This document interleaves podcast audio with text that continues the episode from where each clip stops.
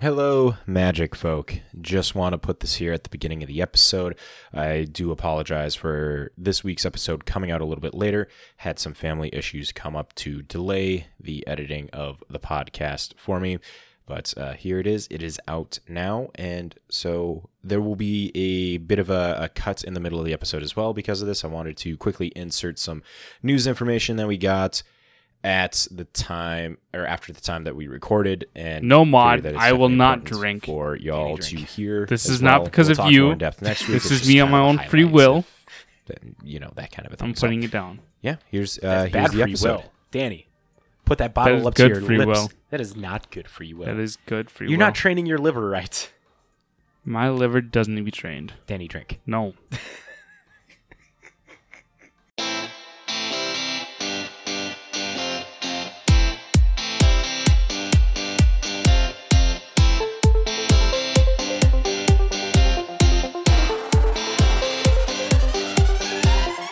Welcome to This Week in MTG with your host, Matt Olson, Danny Oakstead, and Big G.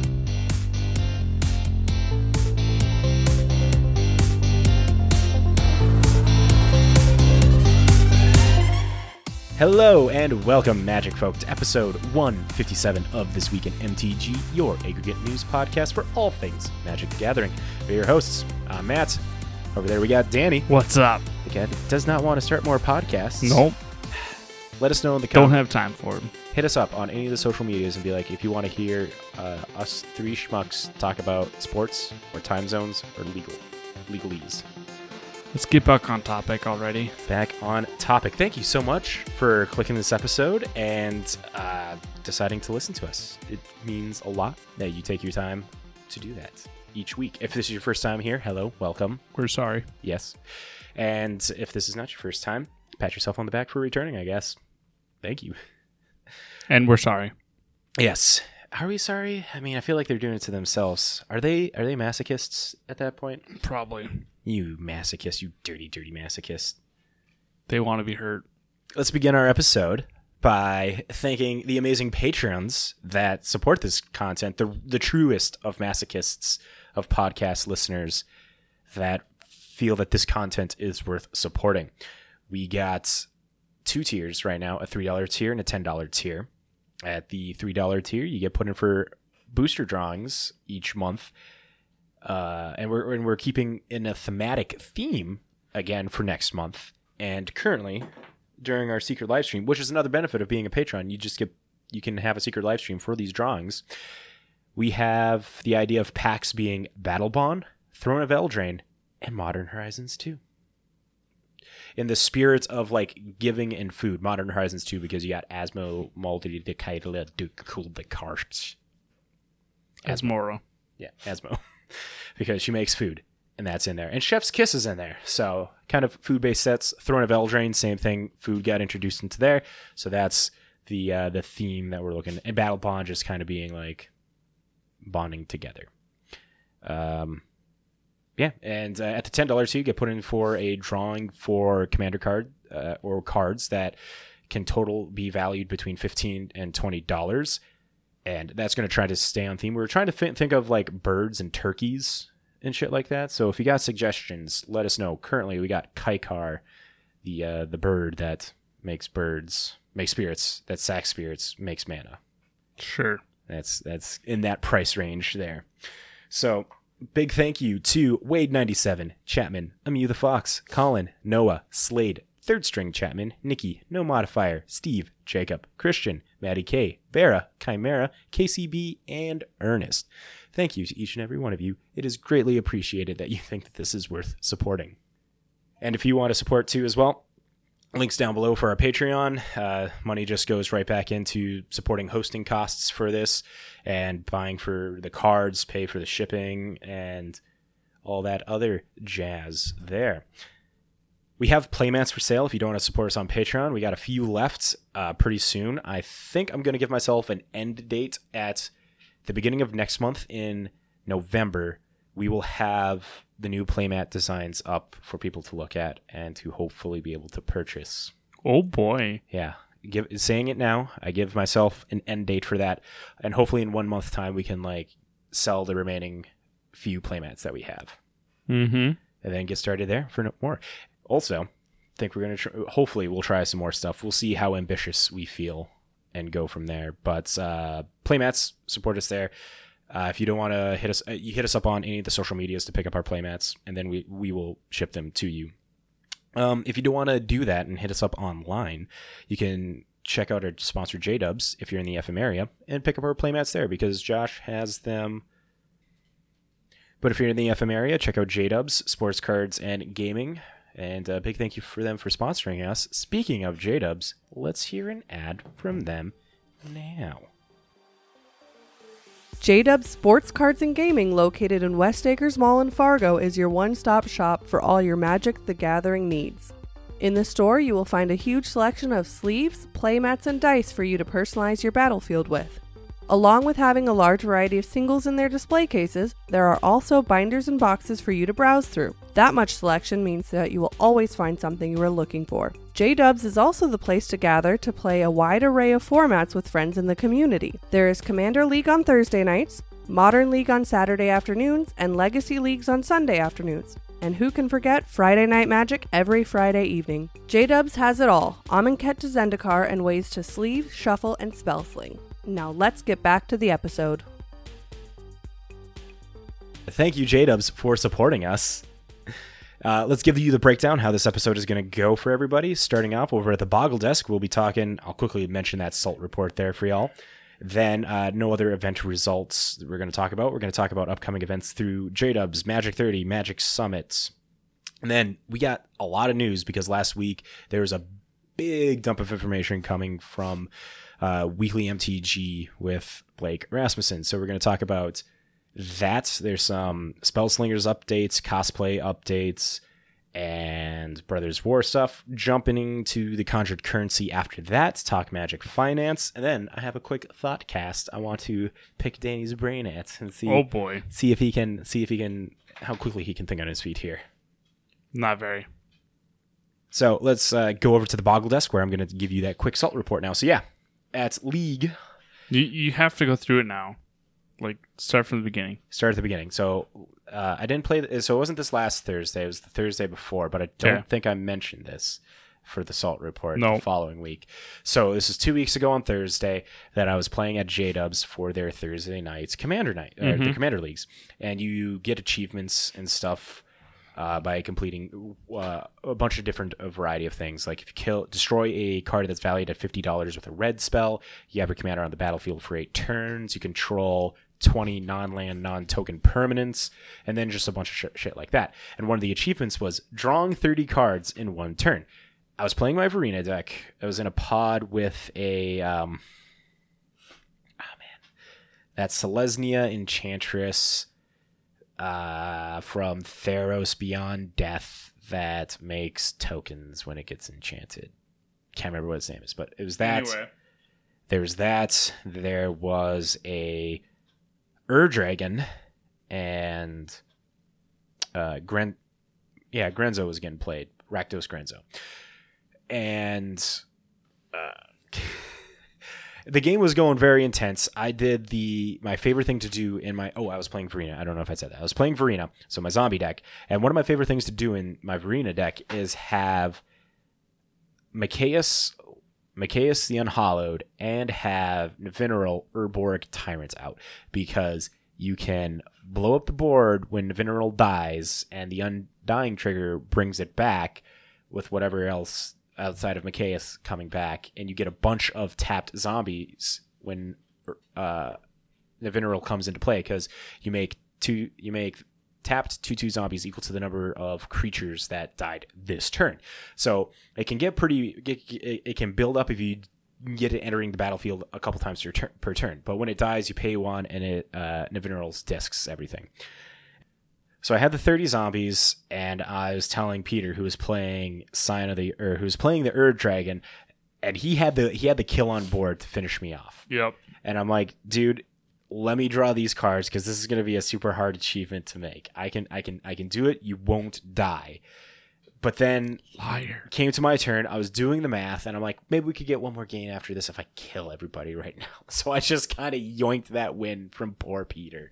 It's a salt report because I feel extremely bad about doing that. To No, him. you don't. I do. No, you don't. I Don't do. lie, I do. Matt. I did it for Matt, the fucking. I don't lie. I did it for the achievement. I got the achievement, and it was such a dirty achievement. It's a dirty Jameson, man. It was a fucking dirty Jameson. Lies. Hmm. You did it on purpose. You lied to him so you could get the win. Typical blue player. Hold on now. Hold on. Now. I don't know. About, Typical blue player. don't know about typical blue player, but yes, I did that. That was that was my salt report. I, again, I can't I can't say that it was a sugar report. I felt really bad after the fact for that, but I did get the achievement of drawing 30 cards in one turn because when you because when Varina's out, you attack with zombies, you draw that many cards, discard that many cards, and gain that much life to make it clear. So I had that. Attacked with my 30 plus zombies that I made with the tokens from Nevinyrral and just whatever else I had that had the undying trigger come in. And so go in and swing, kill the whole table, draw the cards. discard. Dirty It player. was it was it was rough. It was very rough. I Had to lie for the win. So let's jump over to the upcoming events that we got. Speaking of J Dubs, J Dubs is going hard with their event planning. Starting it off, starting off the litany of events this Friday, the seventh at six thirty. J Dubs is hosting a Warhammer 40k launch party. Eighty dollars. $80 will get you entry into a pod of four and one of the four random one of the four Warhammer decks at random.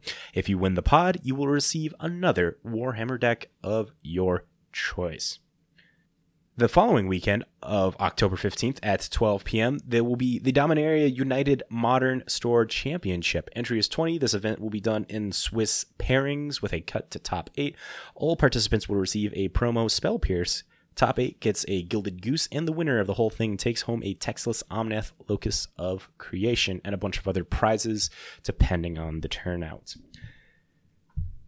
Next, I didn't have enough time to type this down. My day was pretty long. Danny and I just wanted to mention this one here real quick because we thought it was pretty cool. On Sunday, the next, the 16th, J-Dubs is going to have a Learn to Play a D&D event. If you're interested in sitting in on a short learn to play experience, this is a great opportunity for you. Please contact the store to pre-register for the event as spaces are limited. We'll be running two events, one at 12 noon and one at 3 p.m. These are free events to enter. So October 16th at noon and at 3, you can uh, learn to play D&D there. I thought that was super cool that they're deciding to do that. What if they have D and D night? Maybe. Uh, the end of October, the 29th, J-Dubs is having their sports cards and gaming show, and that's just kind of a local thing where a bunch of different vendors come in, and it's just a big meet and swap with cards ranging from Pokemon, sports cards, MTG, and all that stuff there. That's fun to check out. It's October 29th at 10 a.m. Then the J-Dubs DreamHack RCQ Cycle 2 is going on November 5th at 12 p.m. Join J-Dub, J-Dubs for round two of the DreamHack RCQ. This will be a modern event with Swiss rounds based upon attendance and a cut to top eight. Entry is $50. Participation, you will get a Thraben Inspector promo and one booster pack of Double Masters 2022. Top eight gets a Selfless Spirit Borderless promo, top eight pin, and additional prizing based on attendance. First place, invitation to the regionals. Selfless Spirit Borderless promo, champion pin and lanyard, foiled textured Renin 6, and one of each foil fetch from Modern Horizons 2. God fucking damn. That is some fucking value for that RCQ right there, man. Mm-hmm. It's so good. But you gotta win it. You got to win it. But even just playing, participation, you get a Thraben Inspector and a Double Masters 2022 pack. I I think you're going to be fine with that. How much so- is entry? Entry is 50 bucks. So it's like 30 for the it's 30 for playing. The pack is like 20. And you get a promo I Thraben and you get a promo Thraben inspector that there's only a limited quantity of them printed out to True. WPN stores that get True. into that. So, yeah. November 5th at 12 at J Dubs. Another one I want to quickly mention. I got to go off the top of my head. Uh, this Unfinity is releasing, and Paradox in Fargo is going to be having a Unfinity draft on Saturday, the uh, 8th at noon. If you go, if you're in the FM area, you go up there. They have these little ticket printouts that if you pick them up and you come back on Saturday to show them that, you'll get your entry fee waived. You just have to pay for the packs. So, entry, you get a free entry, but you got to pay for the packs for that up at Docks. And I thought that was pretty cool. I'm looking to attend that. I was up there with with Discord member and Patreon member Casey, and we were talking about that. So, Well, packs can't be that much, can they? nah, I think they're typical price for Five them. bucks. Yeah, four ninety nine or whatever. And how many packs do you have to buy?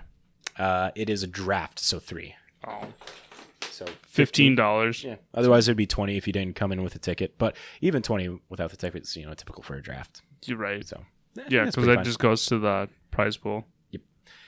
So there is that, and then also quickly mention the Magic 30 event that is happening at the end near the end of the month here. Got to pull up this tab, which has this link. Yeah, sure. That link. There we go. Magic 30. Remember, tickets are completely sold out. It is the. I don't even have the dates up here. Oh, October 28th through the 30th. So the, the World Championship is going on there. There's going to be a bunch of Brothers War information that will be dropping dropping during some Twitch events and stuff as well going on at the time. So even though you can't attend, probably if you did get a ticket, let us know. That'd be cool to know. But if you're un- uh, since you're unable to attend, most likely there still be ways to interact with Magic 30. The other big event that is coming is the Magic Summit, brought to you by Kingdoms, November 11th through the 13th in Salt Lake City, Utah. Mm-hmm. There are a lot of content creators that are going to be here, and the best way to describe it is kind of going back to the roots of what like a GP feel is, because there's going to be a bunch of big events, like a bunch of 5Ks, a bunch of side events, and like creator based things. Like you can draft with, uh, you can draft with a professor as one of the things here. But the gathering begins at the summit. The heroes connect with the most iconic content creators, the most decorated pro players, and the biggest original magic artists. The treasure an unlimited black lotus, tens of thousands of dollars in prizes, mystery treasure boxes, and more. Yeah, the winner of the whole the, this of the main events will go home with an unlimited black lotus, which I think is valued at 40k or something like that, right? You're in front of a computer there, sir. Unlimited Black Lotus, yes. Uh, join the Kingdoms Guild, a VIP experience unrivaled by any events in Magic history. Uh, the event begins in 38 days, 12 hours. So we'll link that down below. If that is something that you're interested in going to, check it out. This one, you can even enter without having a ticket, kind of thing, if I'm not mistaken. Would you want to go to Utah, Danny, November? I don't know why not. Seriously? I was kind of kidding, but Oh. Maybe we're going to have to talk about this this week. so unlimited Black Lotus is currently selling for market at zero dollars because there's none market. Uh, average is nineteen thousand dollars. Okay. So just shy of 20K. Yep, Not bad. not bad for a first place prize.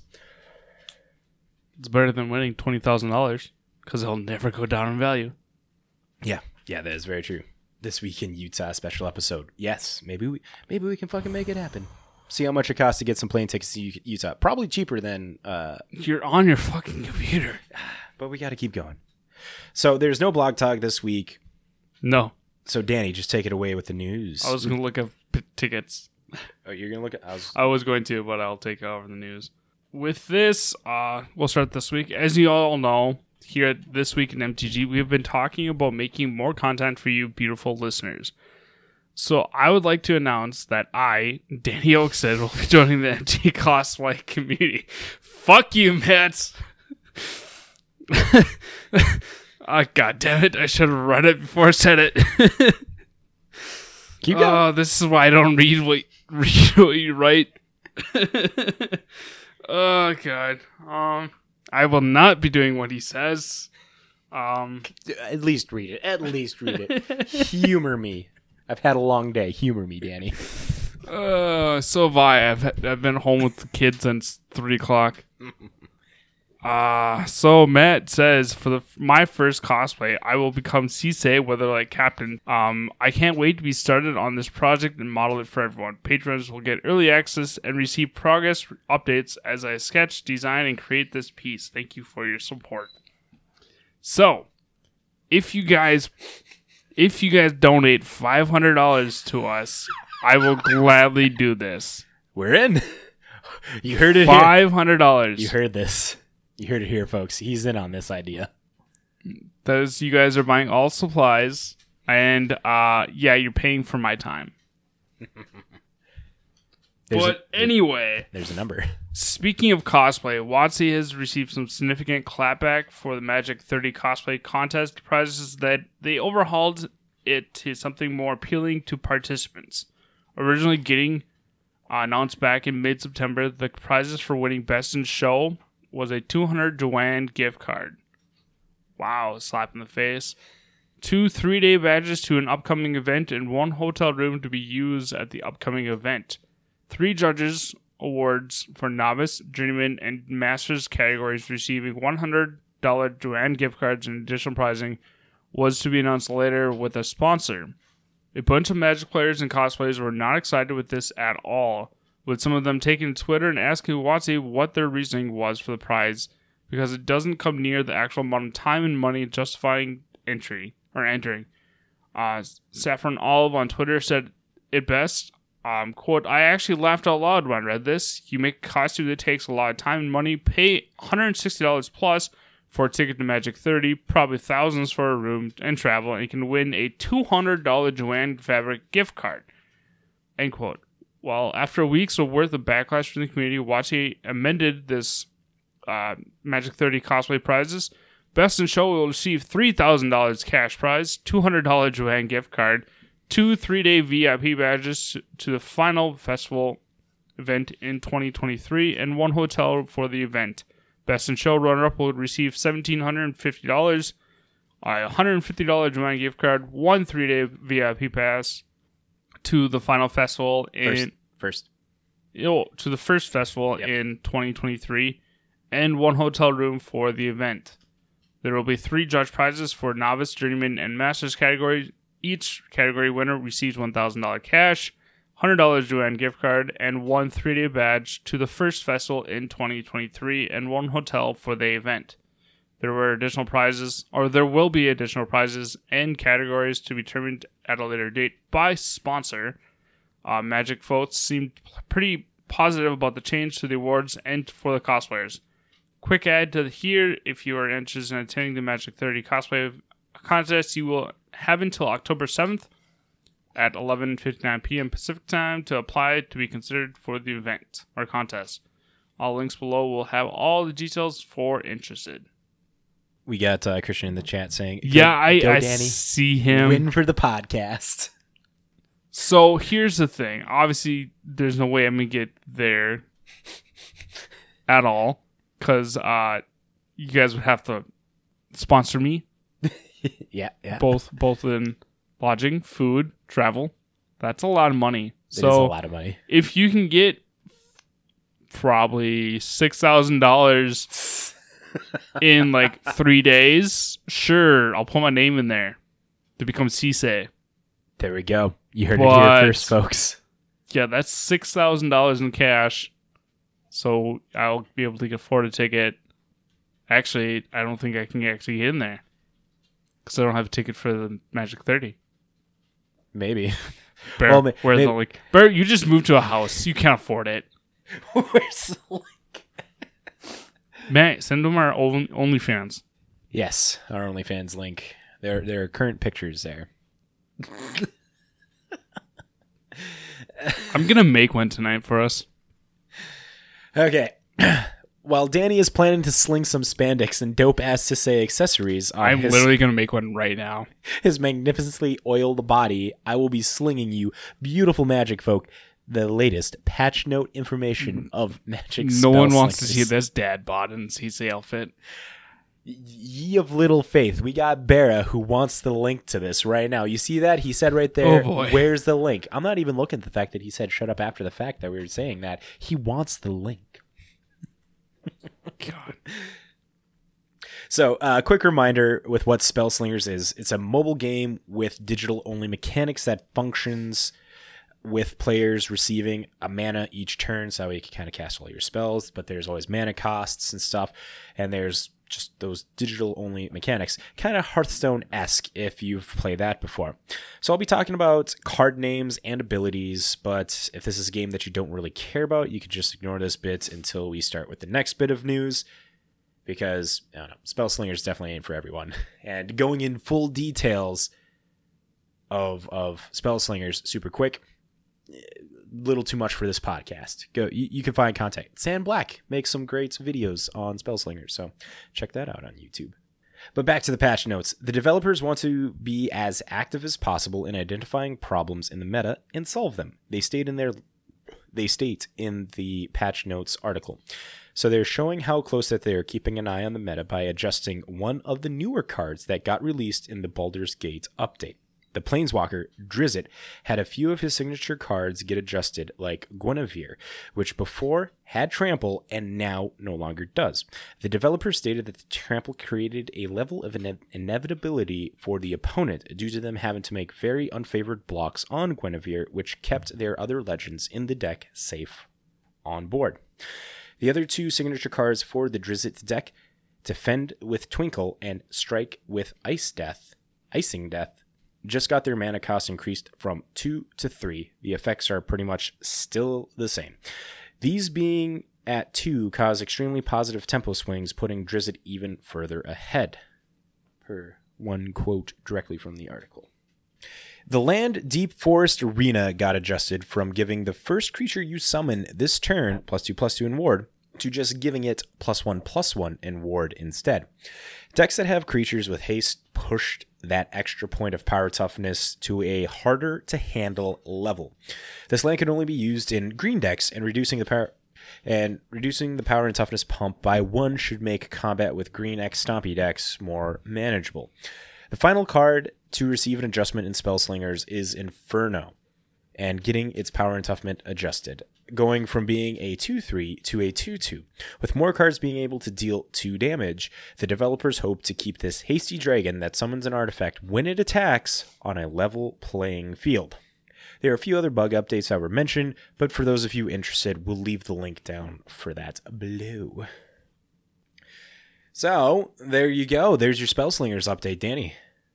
This one you're gonna have to click another link because I didn't finish typing up the second What part the for the fuck? for the for the Transformers part here. Oh, so, um, do you like new cards, man? Of course you do. For, why am I even asking? um, you're a Magic player for good, God's sake. Um, over at Hasbro Pulse Con, or over at Hasbro Pulse Con last week, there were two new announcements for cards. Hasbro Pulse is a con where Hasbro shows cases of a bunch of new and upcoming products like action figures, like no one cares, and other stuff that falls in their IP. So at Pulse last week, Hasbro had revealed a new secret lair, Little Walkers. Littler. Little uh, this five card drop has Elspeth, Sun's Champion, Narset, Parter of Veils, Saheeli, Sublime Artificer, um, Sarkhan Vol, and Garruk Wildspeaker, All do- done in the cute chibi art of um, Uta Natsume, who did the first little littler walkers earlier this year. They come in a traditional foil and non-foil for thirty nine ninety nine and twenty nine ninety nine respectively. Uh, they are available for pre-order until November fourteenth. They do look very adorable. They look better than the first ones. I don't know. Even- that even was so good. The first one I'd want the Ajani. the Ajani was really good. The Ajani was good. The uh, the Ashiok was good. But yeah, I guess we'll click the link because also they announced that I'm sure you've seen some spoilers.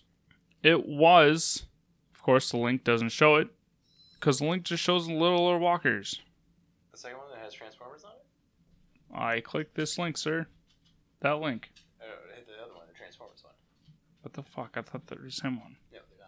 Anyway, man, his links. Uh, Transformers are now within the Magic Universe.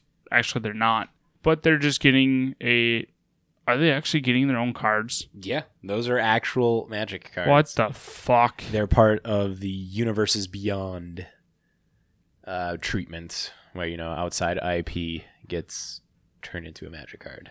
For dumb. I'm sorry. I like Transformers, but no. No. No. That's all that's all I gotta say is no. Like they look sweet, but no. they look sweet. The abilities are pretty solid as well. Oh my god. So I'm trying to find a link or a list of cards that are actually in this. Christian's like best reaction. Thanks.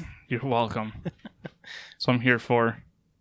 So we have Optimus Prime Hero. He is going to be a white, blue, red three robot, legendary artifact creature, um, with the ability of more than meets the eye for two blue, red, white. Uh, you may cast this card converted for this. At the beginning of each end step, bolster one and when he dies, return to battlefield converted under its owner's controller or under owner's control. Then he becomes Optimus Prime Ro- Autobot leader with uh, it's a legendary artifact vehicle. Looks like he's a six eight living metal. As long as it's your turn, this vehicle is also a creature with trample. Whenever you attack, bolster two. The chosen creature gains trample until end of turn, and when that creature deals combat damage to a player, convert Optimus Prime. And he also has this, I guess, a pretty nice alternate art version. Yeah, like um, borderless art treatment kind of thing. The first art is throwback to what the '90s actual cartoon, the eighties. the '80s, 80s well, '80s, '90s cartoon. Next up, we go to uh, Starscream, Power Hunger, or Power Hungry. He's Black Three, same legendary artifact creature robot with the ability of meet more than eyes for Black Two. Um, flying whenever you draw a card, if you're if you're the monarch, target opponent loses two life, and whenever one or more creatures deal combat damage to you, convert Starscream, and then he becomes Starscream Seeker Leader vehicle. I don't know his power. He just or his power is two. I don't know if his toughness was. Two three. Is he still two three? Yep, still two three. Okay, so you didn't get bigger like Optimus did. Right. With Flying Menace Haste, when he deals combat damage to a player, uh, target opponent loses two life. Whenever one or more creatures com- deal combat damage to you, convert it back. So we got the op- the what what are the two clans? I can't remember. Autobots and Decepticons. there we go. So we got those leaders. So yeah, I guess look just click the links and see the tweets. Or I'm sure Magic the Gathering will have it on Mythic Spoiler. Possibly. But It's very possible, yeah, because currently Scryfall does not got it up there. So, yeah, these Transformer cards, I think, are pretty cool. And I know there's like a lot more Transformer fans and stuff that are definitely going to be more excited about this, but because we have Transformer cards, uh, so the Transformer mechanic, how that is going to work is let me, let me pull this up here real quick. So it has more than meets the eye for a mana cost, and then what you do is you may cast this the backside of it for it. So they're they're a, a, they're MDFC, but you can only pay the more than meets the eye to cast the backside of it. So for like Optimus Prime Hero, who is on the front side a six mana four eight that has its Oh. abilities. If you pay the five mana, you can have it be the six eight on the back end. okay, that makes sense now with it saying it's converted. Yep. It's it's just using a different term for it, but yeah. That's what it's It's it seems like it's actually cheaper to get the backside. Yeah, they want you to get the backside cuz uh it, I mean, it, it, it doesn't it matter it doesn't matter like what whatever you want to choose, it's like they're giving you that option for it. And it seems really cool. And I'm pretty sure in the command zone, you're still going to be able to cast it for more than meets the eye. And I have to imagine that there is going to be commander tax still on that because there's the Oh. commander tax for like, Well, it's just like any MDFC card. oh no, hold on. Maybe it's not.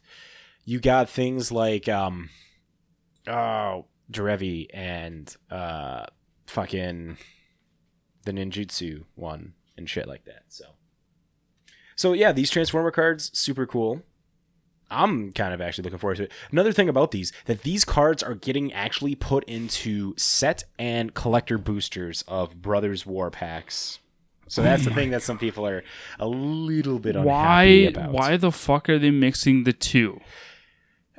The best way that I can explain that I can see it as is like remember what they did with Godzilla there. Those Godzilla. So so with cards. with with Godzilla, it's, it's different there with for sure. with Godzilla, that was actually a magic card with a different skin. yes, this is not These are not different skins. It they are literally different card. cards that are not Beyond. within Magic. and we're going to be getting Why the magic f- versions of them in like six to eight months, according to all universes beyond stuff that they've done. Like look at uh, the Stranger Things and stuff. But anyways, yes, For dumb, those are going to be an actual set and booster packs that you can For- dumb.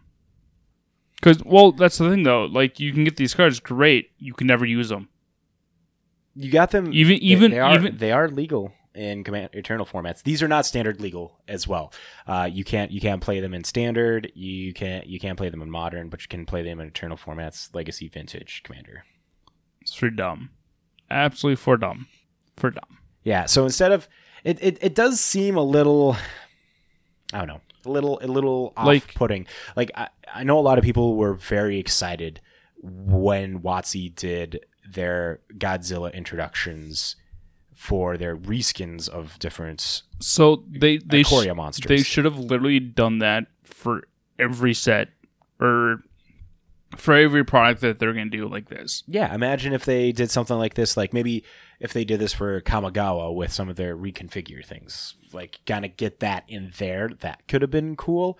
But at the same time, I could kind of see, you know, like with a mechanic like more than meets the eye, that is clearly uh, a, a transformer thing. And Oh yeah, for sure. But it's already putting a, I guess, um, ability that's already out there.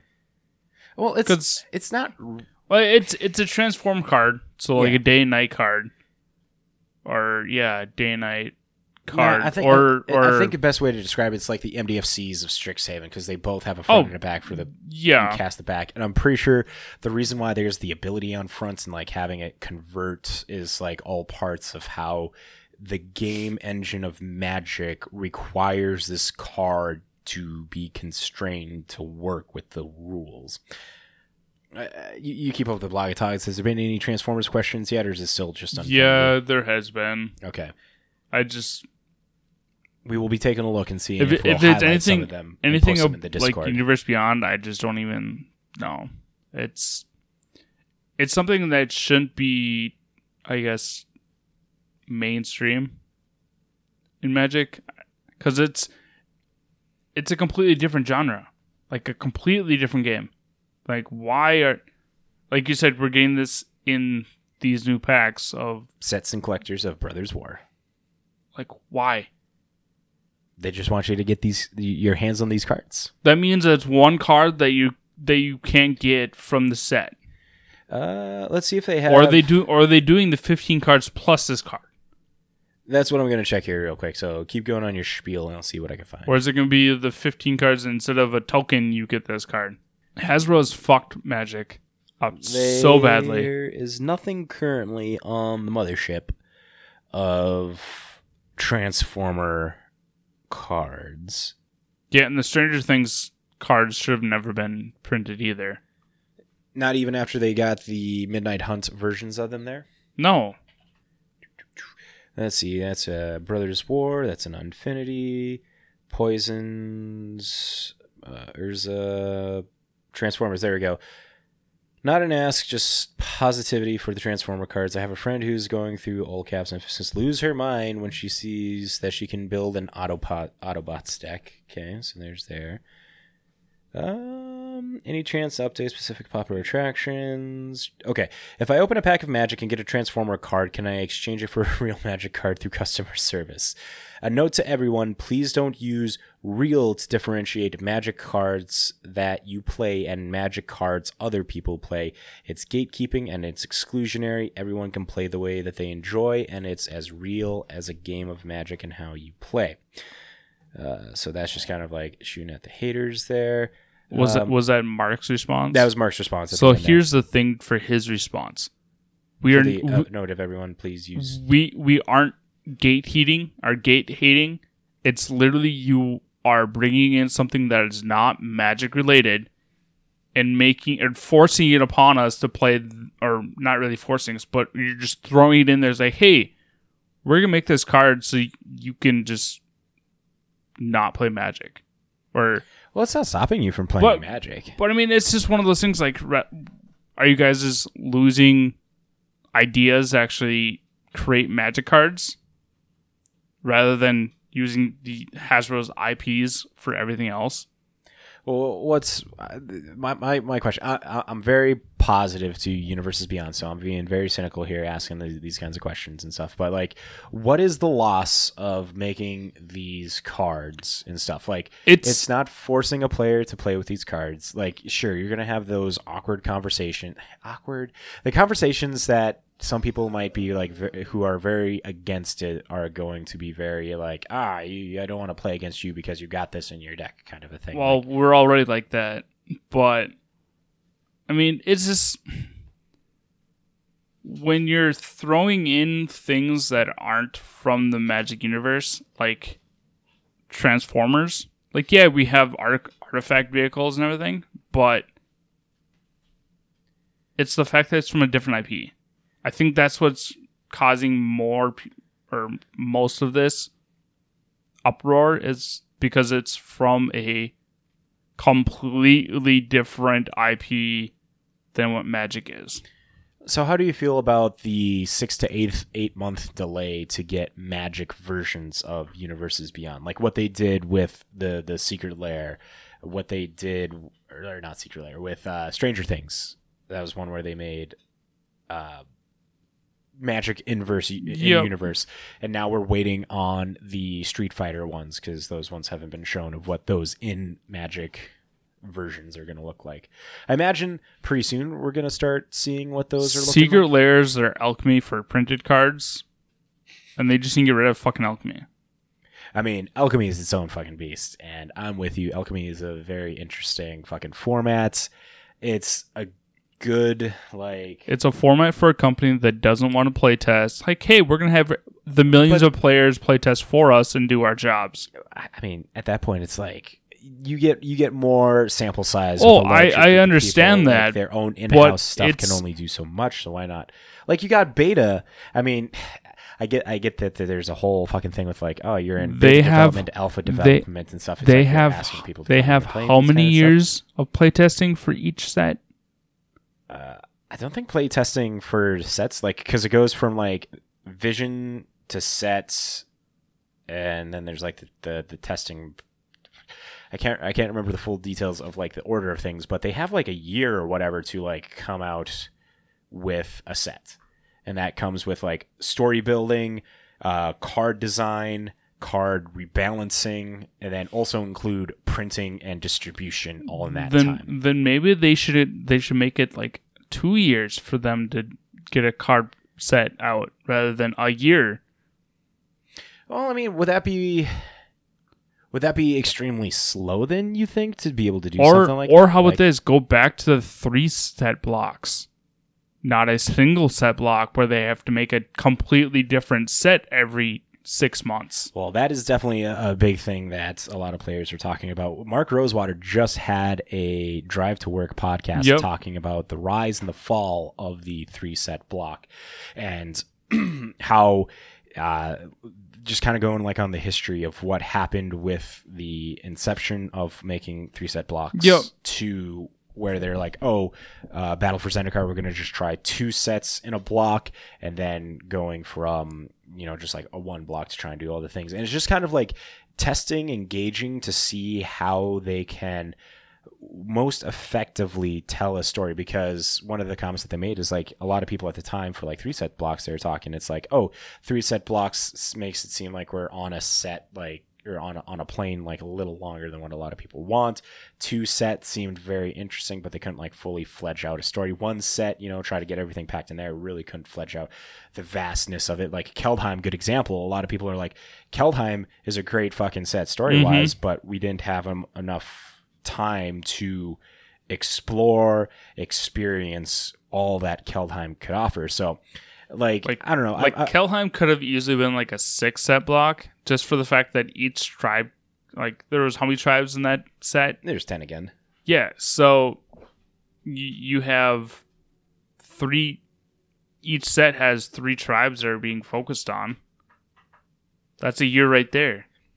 Yeah, and that, but that, but that's the thing there because uh, with the the three set blocks as well, what they did is remember it was like um, spring or there was winter, spring. The summer was a core set, Mm-hmm. and then fall was the the the other set or the beginning of the set. Yeah, there's like a little bit of dancer. So they're I see it as they're still trying to like adjust, turn the knobs to get the good sweet spot for being able to tell a story, make a set, and have mechanics that are very understandable, cohesive, and just just, like feel very magic esque, very story incorporated and stuff. And Go back to three set blocks. I mean, we're kind of going there. We got now with the Brothers War thing, like this is kind of being like a five thing saga where it's kind of segmented So, off. You got- with with that, it's not even that's not even a three set block per se, because it's they're they're going three different stories within three different sets. It's not like it's going off. It's not like it's building off of each other. I mean, I mean, if, if we're going to be talking about uh, Dominaria, it's a brothers' war. At the end of the story of Dominaria United, it's Teferi and Saheeli talking about going back to figure out how to work the Sylex, and that's why we're going back to brothers' war to figure and the, the revamp of revisiting of the the brothers' war where Urza used the Golgothian Sylex to blow up Dominaria to stop his brother. WotC just wants six years of Dominaria. That's really what it is. I mean, they've done it in the past because Dominaria is one of the planes that had Well, it's the original, so on- yeah.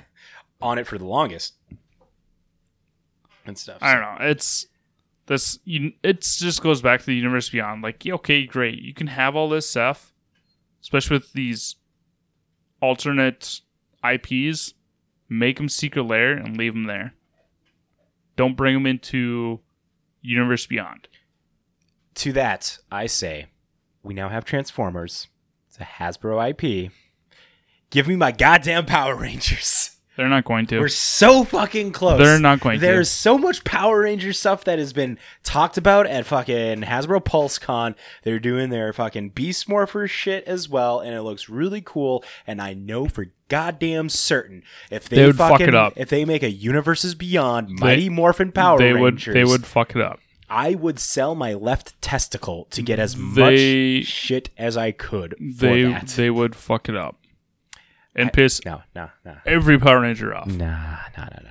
I think the Transformer cars are looking pretty good, and if we're looking at that as like kind of uh, a, a, a gauge of incorporating that kind of an IP into Magic, and I don't think it would be that hard because like imagine Power Rangers of having like an ability like I don't think it's something like maybe something like ninjutsu kind of a thing. They would totally be meld. They would have meld for their Megazords. They would do something like what that core from uh, uh, from Kamigawa Neon, Neon Dynasty, where it, you exile five artifacts, you make a fucking uh, Gundam, and then if it dies, That's that's where they bring in the trifold. dude, let it happen. It's it just goes back to uh, what is it on Unhinged was the one where you build a monster. Yeah, the, uh, the big furry monster. But I mean, you got so that, that uh, something unstable had augment and stuff like that. Mhm. So, I mean, It like it's it just goes back to the fact that we're everything we're talking about is on like this should have been on set. It- this should this should just not be mainstream. oh man, we're, we're getting into here. How do, how do you feel about like dice then? Because dice was originally very rooted in being an un mechanic, Yep. and then we get into AFR where they were able to test with the uncards to see how So, dice rolling could with- be incorporated with Magic. So with AFR, And, and I, I do think like the dice rolling and stuff in there turned out pretty well. I would say. with dice rolling, they should have had this from the beginning because obviously you always have dice with you playing Magic. So I don't understand why they had to flip the coin right away. Like, yeah, you, you probably had change on you all the time, but I mean, how often do you have change on you? Like coins. Not often. My Exactly. son, my son always asks me when to go to J Dubs because he has the gumball machine there. He's like, Exactly. got a quarter? No, sorry, bud. So why would you have cards like flip a coin? It's like, uh, we don't have any coins. Especially in this age when it's all digital. I think one of the things But everyone everyone has a bag of four thousand different dice. I think I think this is potentially bad remembering like the the official source, but one of the things with that was holding back dice from the beginning and why coin flips instead was like the wider amount of variance from a dice roll compared to just a coin flip. Because it's like 50-50 with Yeah. a, with, with a with, with a coin, but then you got like a 1 6 chance of whatever the if you're going for like a d6 or uh, a d20 it's like bigger odds and stuff so it's like to keep the the variance tight to just like you know that 50-50 even though you know like a coin flip like theory theoretically is It's like not 50-50 it's like yeah not 50-50 but anyways it, that that level of variance there They could have easily, with dice, they could have gone even odds. I mean, you're not wrong. But it took them as long as it took WotC as long as it has to come out with these kind of dice mechanic here. And overall, what do you think of of dice rolling in there where it's like roll this result, do this effect, roll a higher result, get a better effect, Yep. nat 20 get kind of a good It's- thing or just like roll a dice like you add whatever effect of like a d6 and stuff into there. So, I find it fine because it's and that's an It's- unset mechanic. yeah, that's fine, but it's the fact that it's a more magic influenced ability.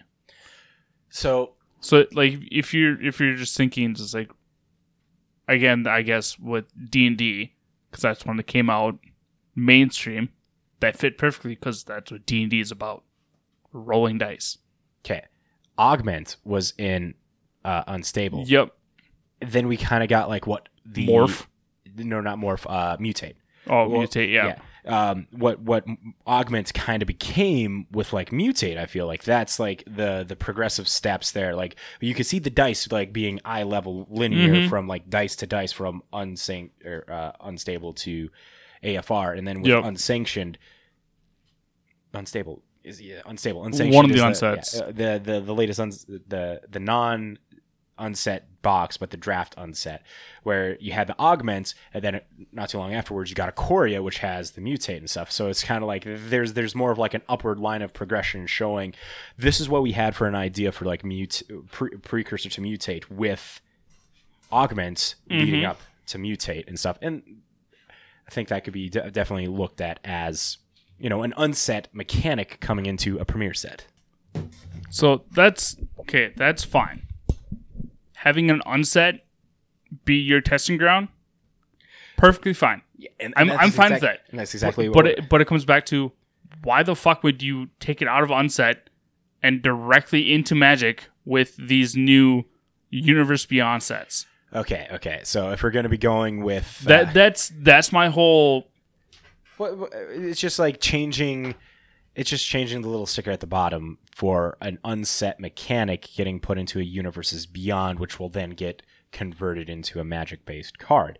but it's like hey It- it's a three step process for that kind of a thing there, but all, all they're doing is adding like a middle ground for having more than meets the eye, which is just like an MDFC land flip to, to or an MDFC uh, ability to have like cast on one side or the other from.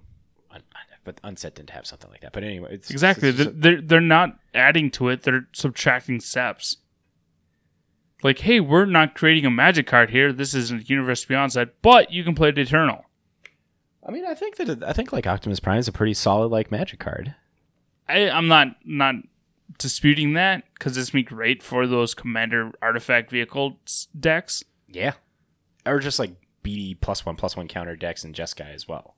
Yeah, but I'm just saying it's it's just one of those things like why wouldn't you have it do the same stuff every other card is done? If you want to test a card, isn't that where your unset was meant to be? Was where you test cards? But they also test Or- cards just in, you know, premier sets as well. Like you can't look at um landfall wasn't a thing that was done in an unset before. That was done in a premier set. And Yeah. that's now become like uh But it's wasn't that, evergreen, but wasn't that wasn't that a Zendikar ability? Yeah, a Zendikar ability that you now get more landfall effects outside of Zendikar. If they're not like labeled landfall, it's just like when a land enters, do this ability instead of just keywording Yep. it is that because landfall, the keyword is tied to Zendikar, Yep. but the ability of landfall is not tied to Zendikar because and that's and that I feel like that could be like a good example of looking at what uh, a, a non-unset me- premier mechanic that was made that is just keeps But- getting added onto. But wasn't Zendikar known for lands and giving you lands? Yeah. Well, Adventure World and stuff like that. So So, like that, I guess that would be on theme of the planes that we've also visited thousands of times. yeah, but but it's adding it to Hour of Devastation with a landfall kind of a thing because they had things like if a desert entered, do this kind of thing, and that's Mhm. what like landfall is. Uh, we're we're getting away from the point. Power Rangers, god damn it! I'm fine with that, but I don't want it to be coming directly to a magic set. So you want it to be done in the way of like the secret lairs. Yes. So what what would you say if like Power Rangers came out and it was done in the same manner of like Godzilla, where it was like reskins Fine. already out of the bats? I am I am a of these hundred I am a hundred percent fine with any reskin. Okay. But the delayed reskin of having Universes Beyond before the Magic reskin, is that just the, the, the gap there just disconnects it too much? I just I, I I don't know. It's just I'd just rather have them reskin already cards already, Just right off the bat. Like just right off the bat, just like with the Godzilla. okay. Just reskin cards that have already been in the universe. Go back to the old cards. Find old cards that work for you, and reprint old cards into these new arts. Don't obviously reprint the same exact cards you just last time, but I don't know. It's they're just getting lazy. I, I- think. I do I do know from reading some things online there are a lot of people that appreciate what Godzilla did for this. Like they they felt Godzilla was a good a good attempt that they Mhm. haven't just got back to doing like what they did with the Godzilla and Ikoria yet. So I mean, I'm with you on that. If they did if they did something with uh with Ikoria and like uh, with the Godzillas and stuff there, I think that would be a really cool Yeah, it's they're just getting lazy. I don't know if it's lazy. Like like this is them just like Well, testing out different things. Like they know that the Godzilla was a hit, and I- that was in the last two I don't think years. I don't think they're trying to test things out. They know what they can do to make They got- money. This is their first. this is their first foray into stuff like that. This is uncharted grounds that they haven't necessarily crossed. So like maybe this next couple years of like incorporating IPs and like a universes beyond manner is just gonna be uh like a, a left foot left like two steps forward one step back kind of a dance here for a hot minute until you know they get into kind of a swing because not only with signing with whoever for these the to to get approval for these IP crossovers so that way you know everybody every party is happy with the end results making sure that it lives up to the original IP it lives up to the magic IP everyone gets their cut of the cash like it, it- it's, It's- going to be a stumbling time because of of going through this because the the last like kind of crossover one could argue that they did was during uh Arabian Nights.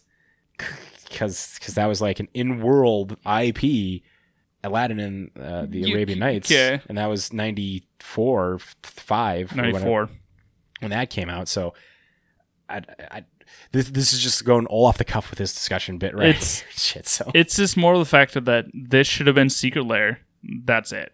okay and it think, should it should not have been Universe Beyond. It's like, hey, we're also throwing this in this new set, and it's Eternal. Like, okay, Secret Lair is fine. Eternal, that's fine. You can have your five cards. or six cards, whatever.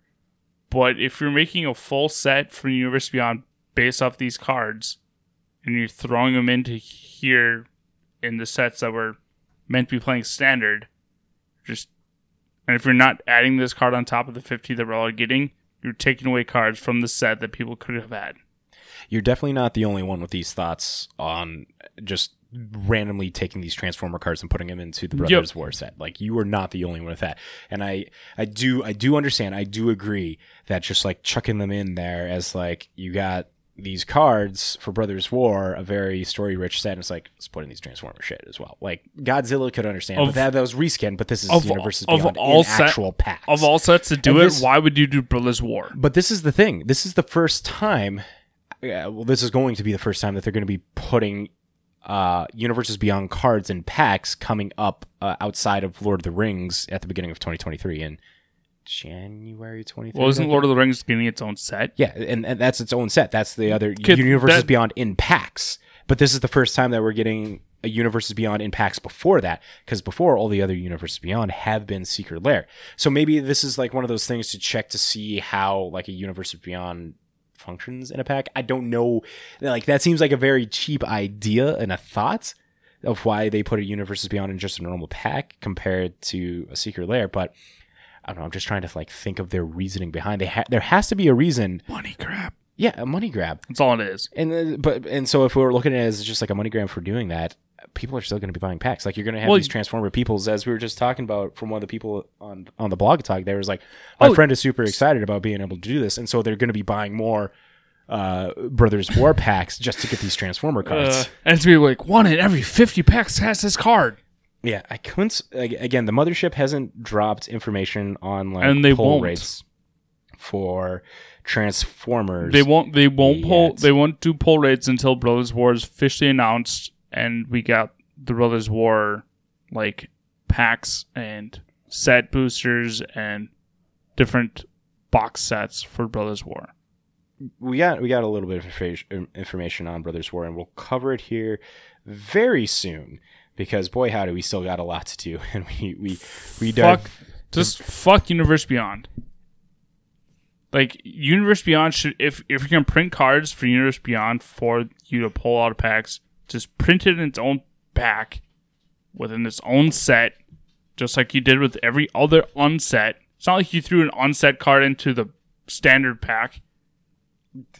Fair, very fair on that. It's one. exactly what they're trying to do. It's like, hey, we're making an unset that you can play Eternal, but we're gonna throw it in the standard set and not make its own pack. I think I think there might be a con- uh, more need for a concern at the point when an Unfinity card gets a premiere reprint, maybe like that.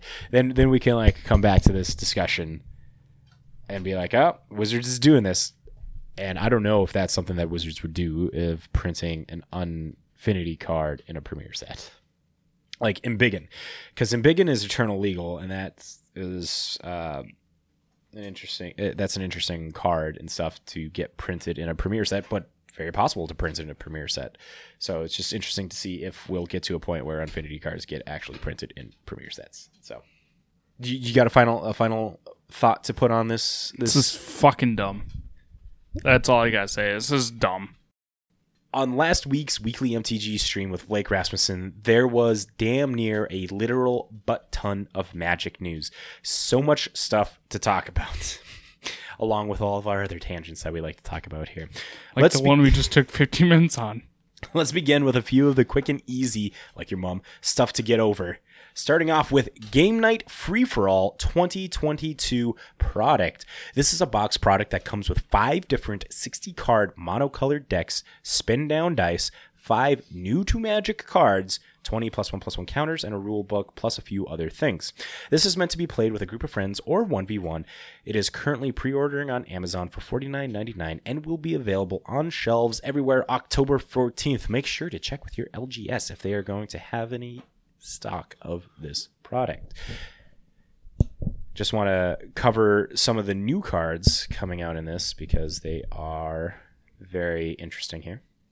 So each there's five new like legendary card leading each monocolored deck. First off, for the Glorious Combat, which is the mono white deck, you got Zamriel, Seraph of Steel, white white 2, 3 4 legendary creature angel, flying. As long as it's your turn, equipped creatures you control have indestructible. So this is a 60 card deck. It has cards in there like Kor Duelist, Kor Outfitter, uh, Danitha Capashen, Serra Angel. Serra Angel, Banisher Priest. Uh, some of the some of the notable cards here: you get a single Colossus Hammer, you get an Argentum Armor, you get some oh Moonsilver Spear. That's an old card. A bunch of lands and stuff like that. You get Path to Exile, Swords to Plowshare, pretty solid reprints and stuff in there. Mm-hmm.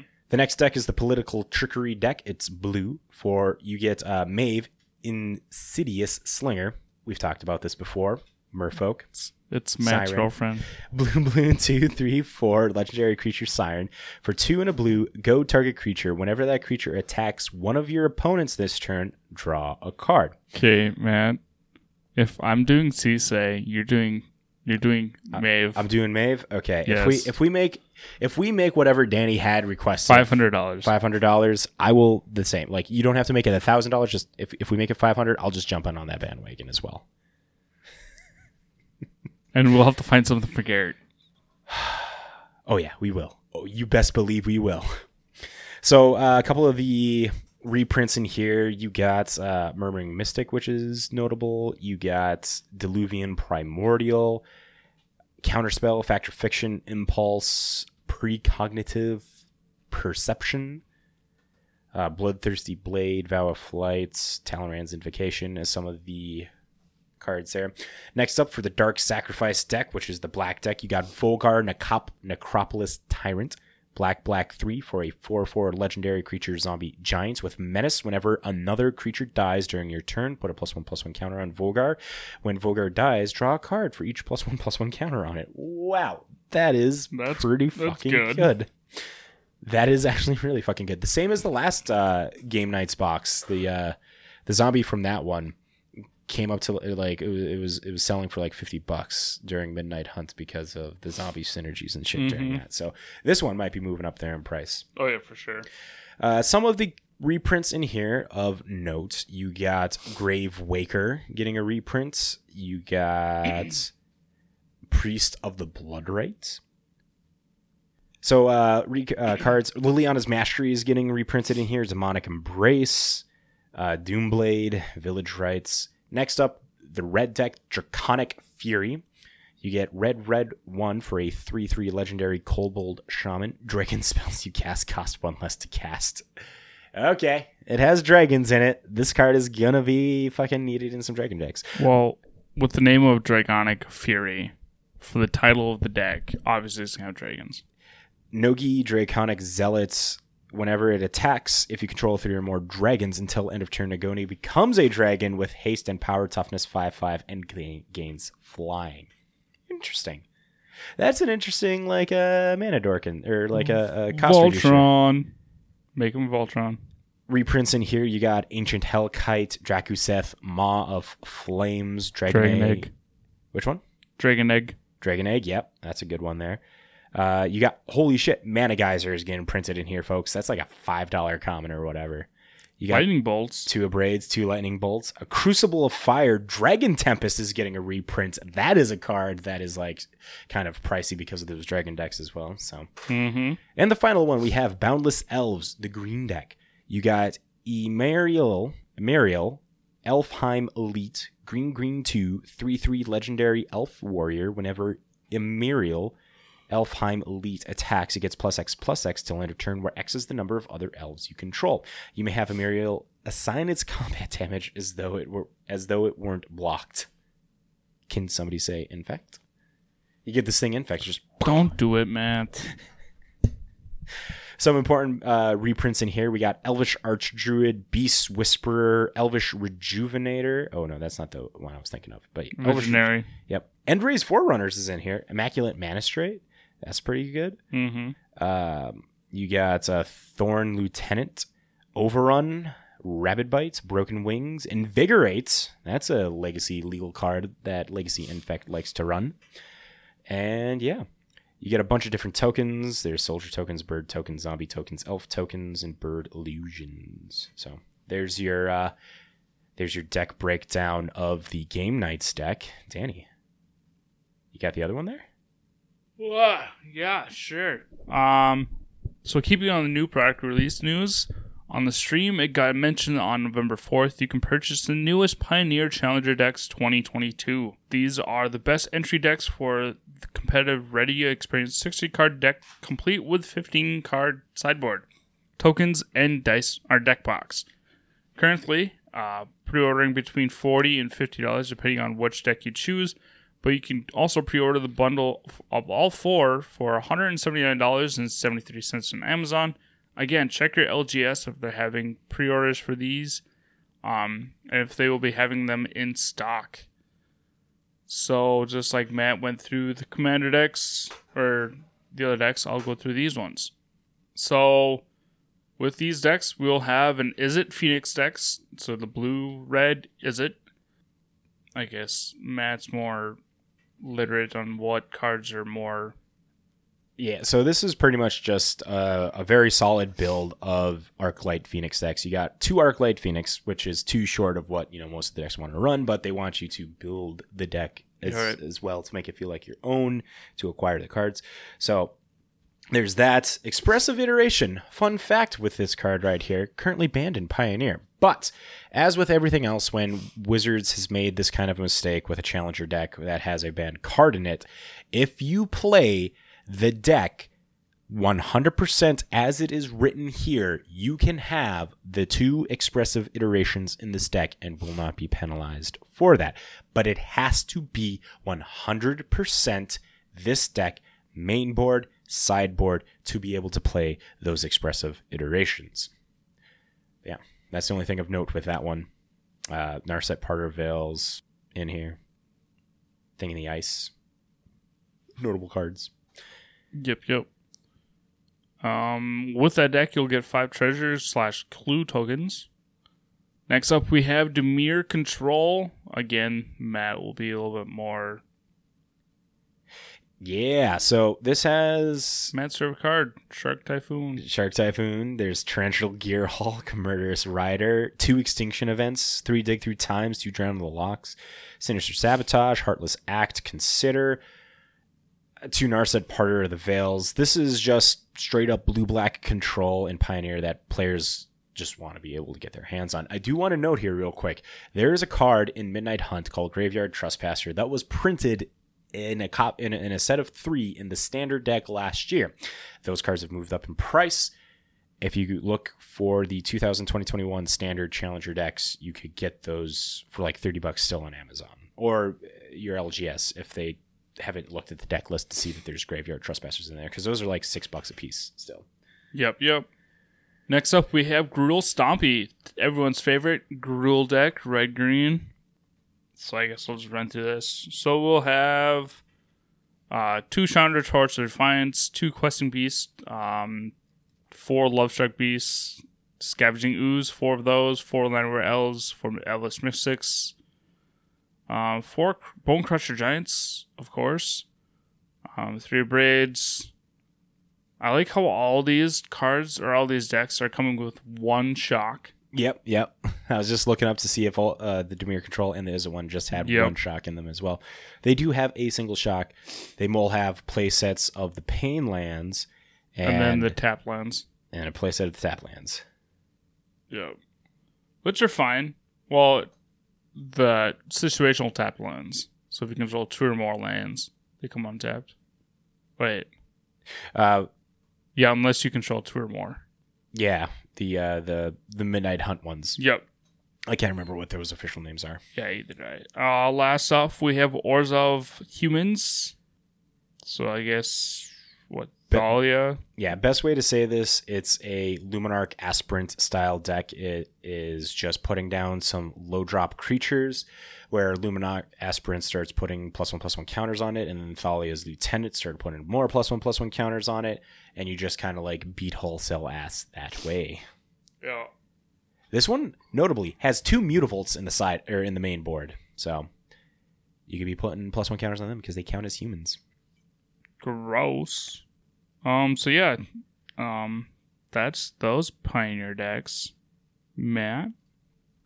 So this one's going to be super easy and super quick, like your mom, to go over because we don't know the full amount of information on this one. Starter Commander decks are a new product that WotC is coming out with. This was also mentioned on the stream last week. This one's kind of interesting. So the gist of these uh, commander decks are there are not they're they're pre-built decks ready to play, but they have older legendary card legendary creature commanders that you can play. You can build the deck. It doesn't. It's not like super top tier, but it allows you to experience commander for your first time on a, uh, potentially a cheaper a cheaper budget. It does not have decks or does does not have prices of what these decks are going to be. But so the there's five of them. They're each in a two color combination that has previous legendary creatures with new arts. Yeah, all of them got new art. So you got the Azorius deck, which has Isperia Supreme Judge as at the helm. So this is a uh, six mana, six four Sphinx with flying. Whenever a creature attacks you or a planeswalker you control, you draw a card. There's a Dimir, Gisa, and Geralf deck. Black two, black blue two for a four four human wiz- wizard enters the battlefield mill four. Once during each of your turns, you may cast a zombie spell from your graveyard. Next up is the Rakdos one, which is Kardur Doom Scourge. Rakdos 2 for a 4 3. It's a Demon Berserker. When it ETBs until your next turn, creatures your opponents control attack each combat if able, and attack a player other than you if able. When an attacking creature dies, each opponent loses one life and you gain a life. Gruul, Atarka World Renderer, Gruul 5, 6 4, Dragon, Flying Trample. Whenever a dragon you control attacks, against double strike till end of turn. And then it has Emmara Soul of the Accord, Selesnya 2 2 Elf Cleric. When it becomes tapped, create a 1 1 white soldier creature token. So you can kind of look at these decks and assume what kind of route they're going to be going down, what kind of cards that they can potentially be putting in there, and you can kind of like brew from that on there. These decks will be arriving on shelves December 2nd, and more information of them will be coming out later this year. I kind of want the Atarka. You know, I would totally pick up the uh, Kardur Doom Scourge or the Emmara Soul of the Accord. Like those would be the two that I would look at. Yeah, there you go. There's, I mean, I just want the card Artark, the new Atarka. yeah, the art, yeah, these all legendary have new printing and they do look pretty good. So Well, I don't think. Well, I was just saying the World Render. I just want the card itself. Oh, oh, gotcha, gotcha. Put it in my deck. It's pretty damn good. Yeah. Okay, this one. Oh boy, you ready for ready for the next big beat here? Sure, man. Whatever you say, man. We got the first lur- look at Brothers War on the weekly MTG stream. Last week, Blake Rasmussen was talking about the Brothers War and all this information and stuff here. So we're going to quickly run over this because, boy, howdy, are we at a very long time already for this podcast, and we have a bunch of other stuff that we still have to get to. So we're going to do our best to cover all this information, see how much we tangent off on here. But Brothers War is coming out and will be getting released November 11th. Important dates of the new set coming out is the 30th anniversary kickoff stream starting tomorrow, or it happened today. Lowe's listening to the recorded episode earlier, so you're not going to get the full information. We apologize. That's what happens when we record on a Monday. Okay, so quickly jumping in here for some of that news that I mentioned earlier at the beginning of the episode. The Tuesday stream that happened uh, had a bunch of Magic 30 information ranging from Dominaria Remastered, some more Brothers War preview cards, some of the uh, the play uh, anniversary play promos and stuff. But the big news, just want to highlight right here, that everybody knows of is going to be the Magic 30th Anniversary Edition. It's a collectible commemor- commemorative non tournament legal thing that Wizards has done. So, I'll give you a quick rundown of what that is, and we're going to cover more of it next week. And I'm pretty sure if you're listening to this episode, you have heard about this online. So, the Magic 30th Anniversary Edition is non tournament legal gold border cards that are reprinting cards from beta sets, including things that are on the reserve list. And how they can get around this is because they're not tournament legal. So uh, quote from the Wizards article here 30th anniversary is a commemorative, collectible, non tournament legal product celebrating 30 years of magic, inspired by limited beta. 30th anniversary editions lets fans and collectors experience some of the most iconic elements of Magic's early years. Featuring the original art that inspired a generation of Magic fans, 30th Anniversary Edition is built with modern sensibilities and nostalgic roots. 30th Anniversary Edition will be on sale for the holidays, available November 24th for $999 on 30thedition.wizards.com. Even with Magic growing tremendously through the past 30 years, we have gone back to our roots with a limited edition print run. So, this is what you can expect for paying $999 for this 30th edition uh, collective commemorative product. You get a box, and in the box, you get four 15 card booster packs. Each pack contains 15 cards, 13 in the modern frame, one rare, three uncommons, seven commons, and two basic lands, plus one basic land in the retro frame and one additional retro frame card and a token. The retro frame slot is especially interesting as approximately 3 out of every 10 packs will contain a rare retro frame card anything from Black Lotus to Mahamoti Djinn to Volcanic Island.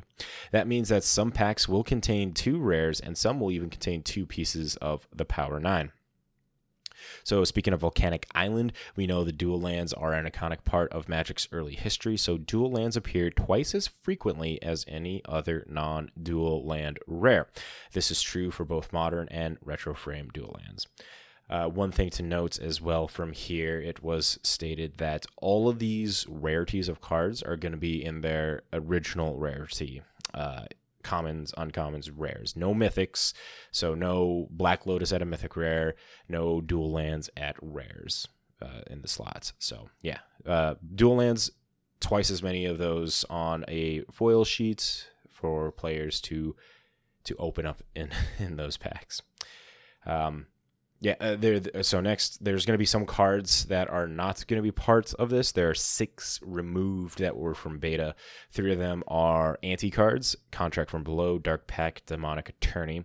The other ones are for uh, P, uh, are for the the PC nature of them of uh, Earthbind, Weakness, and Crusade. So those will not be found in packs there. Uh, last thing of note here to really kind of like tie this all together that WPN stores will be receiving a free edition of one of these, just all WPN stores, while premium stores will get three. So uh, it says check with the WPN managers, owners should check with their representatives for more details on that. And there you have it. Reserve list cards getting a reprint with non tournament legal cards to work around reserve list. Uh, you've definitely you might have heard the discourse and stuff online about that, but because of that, I will say come back next week. We are totally going to be talking about this. You'll get uh, more in depth take. This is just me quickly adding this in because I felt that y'all needed to hear this bit. So back to the rest of the episode. The Brothers War story begins, like the little story articles on the mothership are going to begin between October 20th through the 26th. There will be another world building panel on October 20th, and that's kind of like that round table where you get like the developers and the world building team coming in talking about what it took for them and their thoughts and ideas of creating the the world behind the Brothers War. There will be a debut and uh, video and previews beginning October 27th. Brothers War previews at Magic 30 will be happening all weekend at Magic 30, October 28th through the 30th. Brothers War previews continue October 31st through November 4th.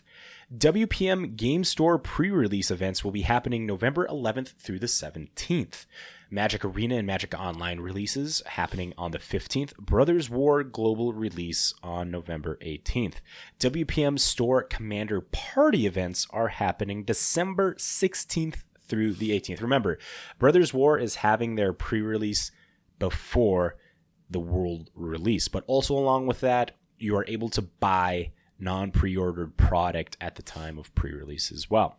So, there's a bunch of story information and stuff here. I highly recommend it. I know I mentioned this last week. I highly recommend it. If you want to know a lot about the Brothers War and stuff, go check out Phil Dawson and his uh, podcast, the Unofficial Magic podcast. Just type in Phil Dawson, Unofficial Magic audiobooks on whatever podcast platform you got, and you'll be able to find him and listen to that. His first series was The Brothers War. I listened to it. He does an amazing job. Honestly, honestly, I want to hit him up and see if we could get him on for an interview.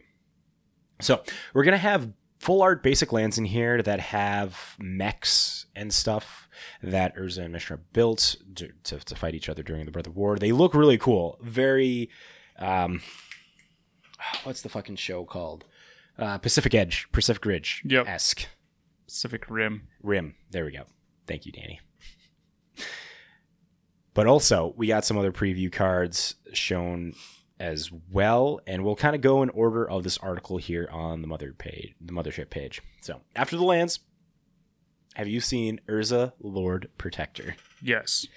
So, for those dear listeners that are listening, Urza Lord Protector is blue white one for a 2 4 legendary creature human artificer. Artifacts, instances, and sorceries you cast cost one less to cast. Then it has pay 7. If you both own and control Urza Lord Protector and an artifact named the Mightstone and Weakstone, exile them, then meld them into Urza Planeswalker, activate only as a sorcery. Meld is now going to be in Brothers War here, and you heard the Mightstone and Weakstone, and that's a card, and I will read that to you now here. The Mightstone and Weakstone, five colorless legendary artifact Power Stone. When it enters the battlefield, choose one. Draw two cards. Target creature gets neg 5, neg 5 till end of turn. Then it has a tap ability of tap, add colorless, colorless. This mana can't be spent to cast non artifact spells. And then it melds with Urza Lord High, uh, Lord Protector. And then when they meld, it becomes this fucking ridiculous planeswalker called Urza Planeswalker. I have not been excited about a planeswalker like this probably for a long time. I've been talking with some people about like doing an Urza Tron, like a Mhm. legit Urza Tron, blue white Tron style deck with this. So, Urza Planeswalker, legendary Planeswalker Urza. Once during each of your turns, you may activate additional loyalty abilities of Urza Planeswalkers. You may you may activate the same ability twice. So this thing has a plus two of artifact, instant, and sorcery spells you cast this turn cost two less to cast. You gain two life. Has a plus one of draw two cards, discard a card. Has a zero of create two 1 1 colorless soldier artifact creature tokens. Has a neg 3 exile target non land permanent. And, oh, you heard that right. And neg 10 Artifacts and planeswalkers you control gain indestructible until end of turn. Destroy all non land permanents. You heard that right, folks. This is a fucking planeswalker with five loyalty abilities. Yeah, it's broken. This thing is fucking ridiculous. I do want to point out it does cost uh it does cost 14 mana to activate this whole thing here. If you Mhm. cast in a if you cast in the right order, but if you don't cast in the right order, it's 15 total to be able to cast Lord Urza, Lord Protector, the Might and the Weak Stone, and then to activate Urza to then tur- meld them into Urza Planeswalker. It's 15 mana over like roughly three turns is what it would take. It's a lot of commitment for this card. It's a lot of power on this card, and this thing is fucking bonkers. If if you're running this card, you're obviously running a artifact deck because of its loyalty. That's Nick 15, Nick 10. Nick 10. You're you're running a non per non-land, non-creature deck. It, it blows up non-lands on this, so your well, lands would be safe. Just artifacts. Yeah, and just You're having- running an artifact deck probably with Urza.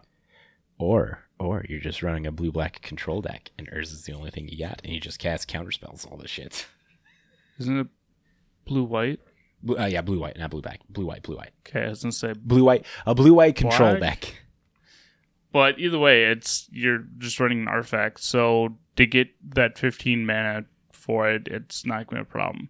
Oh yeah, hundred percent. This card is fucking bonkers. and I'm excited to see what other players got to brew this to see how fast they can they can get this out. Because if you cast Urza Lord Protector out on turn three, turn four, you can cast the Might and Meek Stone because it does reduce the cost of the Might and Meek Stone. Urza does because instances and sorceries and artifacts cost one less to cast. So instead of being five, it's four. You cast it on turn four for four, and that's not that's not saying if you're not doing anything to ramp up to that stuff before. so I was, three. I was when I saw that, so I was like, hmm, maybe I should make my uh, Dota deck. Dude, yes, because the Might and Weak Stone is a fucking legendary artifact, and Yeah. Urza, of course, is a legendary creature. Get that Cascade, and then you get a fucking dope ass Planeswalker. Mm-hmm. This fucking Urza is ridiculous. I can fucking lament about him all day because this thing is amazing. But another thing that is coming with the Brothers War are commander decks. There are two decks made with the aesthetic of traveling back in time during the battle of the namesake Brothers War. Not only are they helmed by new versions of Urza and Mishra in traditional foil or with your foil etched display commander, but every magic card in these commander decks will be in the retro frame treatment. So the old border cards, the both commander decks, 100% each and every one of those cards are going to be done in old border And foil. and foil. Or, uh, Urza and Mishra just in foil, or with your traditional held new versions of Urza and Mishra in traditional foil or etched foil. So I don't think all of them are going to be in foil, but all of them are definitely going to be thought in old I thought border. that those The- decks are the commanders are foil. are all foil. No. Oh, I could be wrong though, but it doesn't state that the whole deck is foil, just that they're all old Scroll down. border. Well, first two, the, the the cards are Mishra. So uh, yeah, Mishra, Eminent one, Grixis two, five four, legendary human artificer. At the beginning of combat on your turn, create a token that's a copy of target non-creature artifact you control, except its name is Mishra's war form, and it's a four four construct construct artifact creature. In addition to its, its other types, it gains haste till end of turn. Sack at the beginning of the next end step. This card is fucking ridiculous because each of your combats you can make a Mindslaver. Sack that Mindslaver, take a turn, and just go infinite. Do all that shit there. There's many things, many busted things that you could do with Misha, Emer- uh, Misha, Mishra, Eminent One, and in Grixis, it's very possible of doing like a lot of broken things in artifact synergies. Um, Urza, Chief Artificer, Esper, three, four, five, legendary creature, human artificer, affinity for artifact creatures. So this cost one less uh, for each artifact creature you control. Artifact creatures you control have menace. At the beginning of your end step, create a 0 0 colorless construct artifact creature token with this creature gets plus 1 plus 1 for each artifact you control. So, yeah, it does say here yes, every single card, new frames, new cards will be in retro frames as well. Reprints will be in retro frames. Many for the first times. Lands will be in retro frames, all of it. And here's just a few that they're showing off first. Of the reprints, we have Sol Ring in a retro frame, Command Tower in a retro frame, Preordain in a retro frame, Baleful Strix in a retro frame, Skullclamp in a retro frame, and Reliquary Tower in a retro frame. They all look very good. Uh, though, though it is noticed that you can get uh, extended art versions of Urza, Chief Artificer, and Mishra Eminent One in collector boosters, but only there. Uh, there are Brother War promos that you can get to start off if you participate in a pre-release event during November 11th. You may receive one of the promos from participating Wizard Play Network stores, and these are Wood Elves, Wall of Roots, Windfall, and Loyal Retainers. All important cards, and these we talked about this a while ago. This is where they're reprinting old cards. They have the year that they were printed out stamped in the bottom left corner of them and going forward for huge events and stuff like that. It, so they're all old old frame old art getting printed in foil with that stamp and they look really cool. Um, also, if you purchase a box uh, of set draft or collector boosters, you could get the buy box promo of Mishra's Foundry while supplies lags last. So the buy box, Mishra's Foundry is a land. It taps to add colorless. You pay two. Mishra's Foundry becomes a 2 2 assembly worker artifact creature token till end of turn. It's still a land. You pay one, tap. Target attacking assembly worker gets plus two plus two till end of turn. Good thing about that for those rack deck rack deck players that have Mishra's Workshop. Mishra's Workshop? It's the one that it's it's the original like creature land you pay one to make it into a Yeah, it's workshop. yeah, and then it taps and gives other assembly workers plus one plus one. So like you can now have like a eight workshop, eight eight Mishras thing deck or whatever. Uh, bundles, so the fat packs now bundles come with a promo featuring one of the legendary creatures who took sides in the Brothers' War, Queen Kayla bin-Kroog, who is Urza's wife. Kayla Queen, Queen Kayla bin-Kroog is white red one for a 2 2 2 3 human noble. You pay for tap, discard all the cards in your hand, then draw that many cards. You may choose an artifact or creature card with mana value 1 you discarded this way, then do the same for an artifact or creature with mana value 2 and 3. Return those cards to the battlefield. Activate only as a sorcery. This thing is fucking busted. This is a busted card. Four mana to get uh, five power or six power worth on on, on the board there. Six, six mana. So you're you, you're saving two mana to get potentially three things out, and it being a creature or an artifact is pretty good because you can get a you can get a Sol Ring out along with a talisman and a chromatic lantern. There we go, and stuff for four mana. So that would be two, three, four. You'd have four mana back just to be able to cast that. That was pretty much a free spin. And then whatever you draw into your hand, you're able to cast with that four mana. Queen Kayla bin-Kroog, beast of a card. I'm actually excited to do something with that. Uh, back in time, finally, with our heroes traveling back in time, we of course want to go with them. To do so, we've created a series of retro artifacts from throughout Magic's history, starting all the way back at Magic's beginning. They showcase some cards here Ivory Tower, single colorless artifact. At the beginning of your upkeep, you gain X life, where X is the number of cards in your hand minus four. Jalum Tome, 3 mana artifact, pay 2, tap, draw a card, discard a card. Lodestone Golem, 4 mana artifact creature golem, 5 3, non artifact creature spells cost 1 more to cast. And Wurmcoil Engine, 6 mana artifact creature Phyrexian Wurm, 6 6, Death Touch Lifelink when it. When it dies, create a 3 3 Phyrexian Wurm artifact creature token with Death Touch, and a 3 3 Phyrexian Wurm creature token with Lifelink. Retro Frame Artifact Classic features their own set symbol and can be found in draft, set, and collector boosters. So essentially, imagine these as kind of what the um, mystical archives were. They are in rarities of uncommon, rare, and mythic. There's no common of these, so you just get uncommons, rares, and mythics. They got their own set symbol. Plus, from the article, we have one more twist in time. We've added a second special set of retro frame artifacts with artwork that echoes a schematic one would use to build of their own. So they're called schematic arts, and it just looks. If you guys have seen those secret lair bonus cards where there's like Rogue's Passage, Swiftfoot boots, and stuff like that, where they it looks like that there's the the old border and schematic art on there. That's mm-hmm. what these are going to be. There's retro frame schematics of these cards. And they give the example of Ivory Tower, Jalum Tome, Lodestone Golem, and Word Wurmcoil Engine. They can also generally be found in draft set and collector boosters. Generally, question mark, great question. Lazy writing device. For the first time in Magic booster product, we're introducing for these schematic arts, they're introducing serialized versions of cards that will list how many exist and which one you have.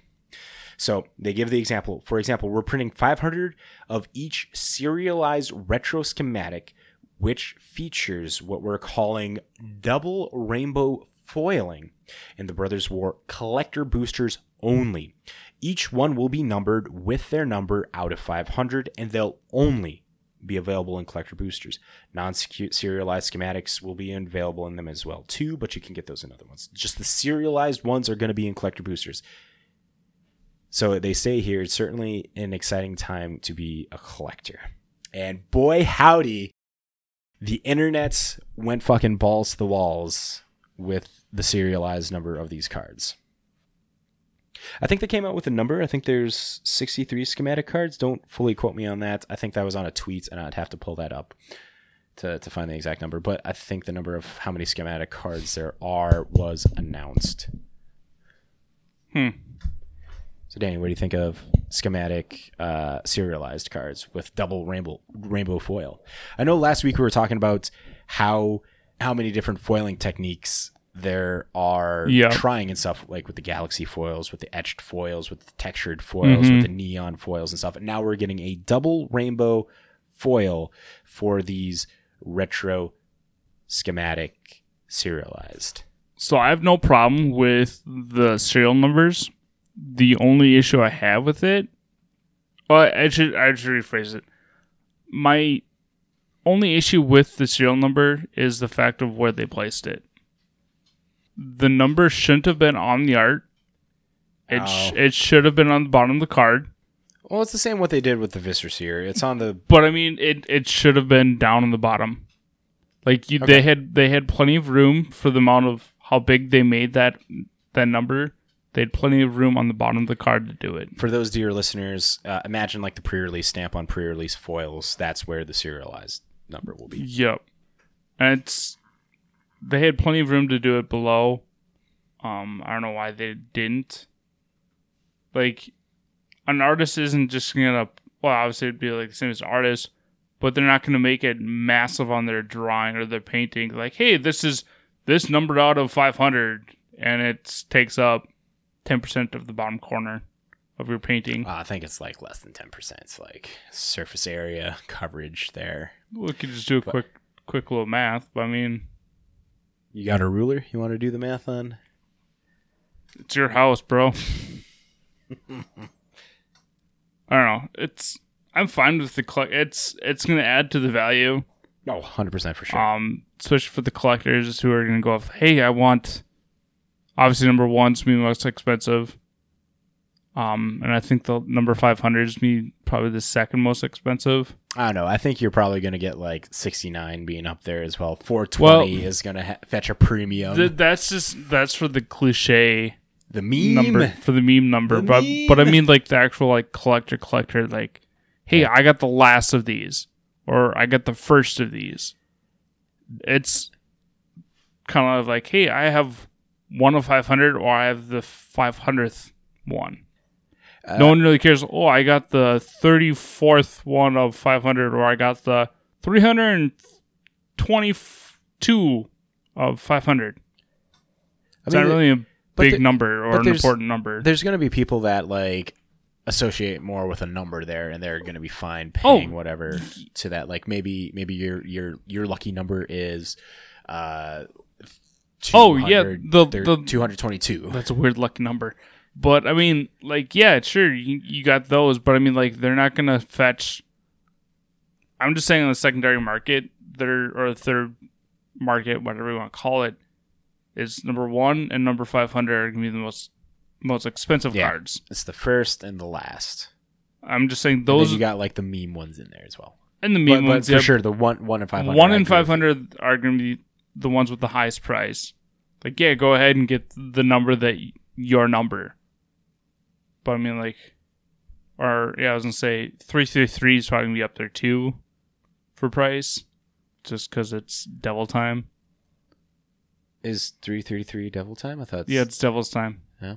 because it's six six six. It's half six six six. Okay. Okay. Yeah, The more you it's know. devil's time. But I mean, like, it's just stuff like, like- you said, it's the meme numbers are probably like the second highest. But I mean, As we all know, memes are the dreams. I don't Look know at, about look that. at look at AMC and look at GameStop for that shit.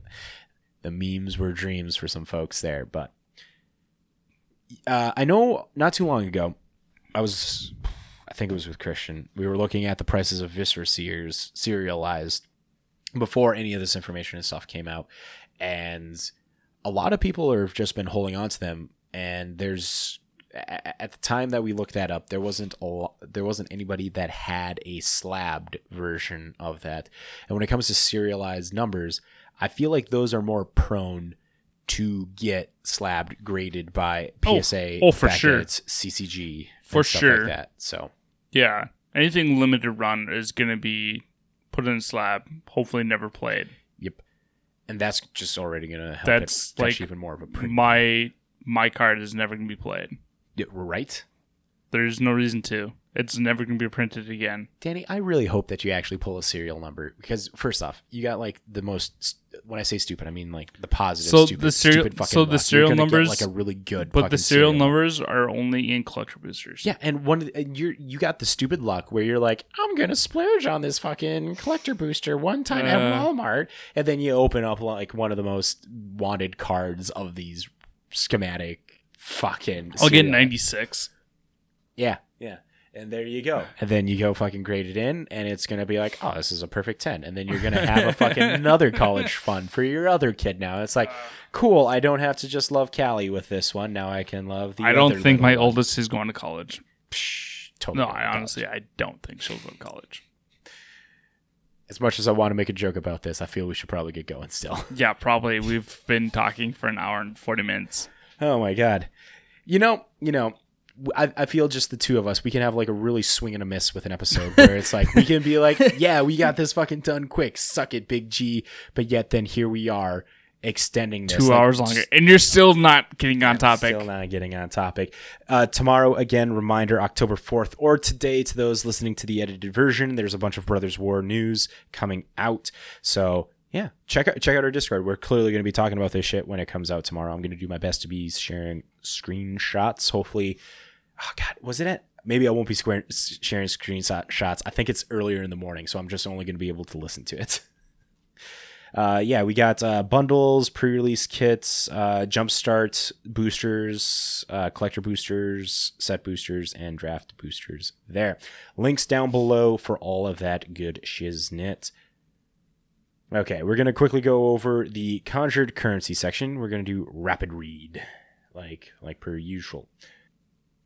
So over in the conjured currency section, we we read the amazing article from mtgstocks.com that comes out with a weekly winner article that goes over three to five cards moving up in price or three to five that are moving down. This week's weekly winner article dropped on Thursday. We record on Monday, so there might be price differences between then and now, and we'll let you know. The reason why I dropped on Thursday is the writer Arjun is out on vacation, who, even on vacation, is still writing articles for MTG Stocks. So, Arjun, you are truly a badass motherfucker. Good on you. Uh, he starts it off, and I thought that this was interesting, and I wanted to read it here real quick. Uh, quote So, before we get started with this week's winners, let's quickly address two of the top risers this week Lord of the Undead and Toothy Imaginary Friend Borderless. These are both uh, Secret Lair printings that haven't been out yet. Uh, according to the interests, they went up almost 50,000% to respectively 2,400 uh, 24,922 cards and $12,411 to cards. $24,922 and $12,411. You can see on the interests they are flagged as warning that these price points may not be correct. And this is indeed the case. These cards are obviously not nearly worth that much, but a vendor listed them for insanely high prices. I have heard vendors sometimes do this that they do not have the card in stock, or it's easier to change the price later than to remove it from inventory and then re add it later. Or sometimes it's just human error and it was a listing mistake. Regardless, this is a good lesson to always look at the market price of a card if available. For these two cards in particular, that can be a bit harder since they are still a Secret Lair uh, from the Secret Lair August super drop and have not been shipped yet. So, starting off with the weekly winners.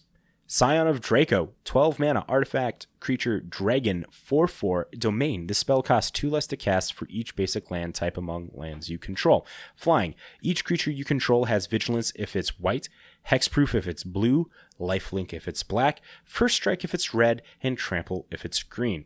This card was released in Modern Horizons 2, it had a couple different printings there. Originally, or it just jumped up 36% on Thursday and was at $8.67. Today, Monday, market price going for $7.34. Average price $8.23. Foils are just shy of $12. European average of Scion of Draco going for 2 euros 18 cents.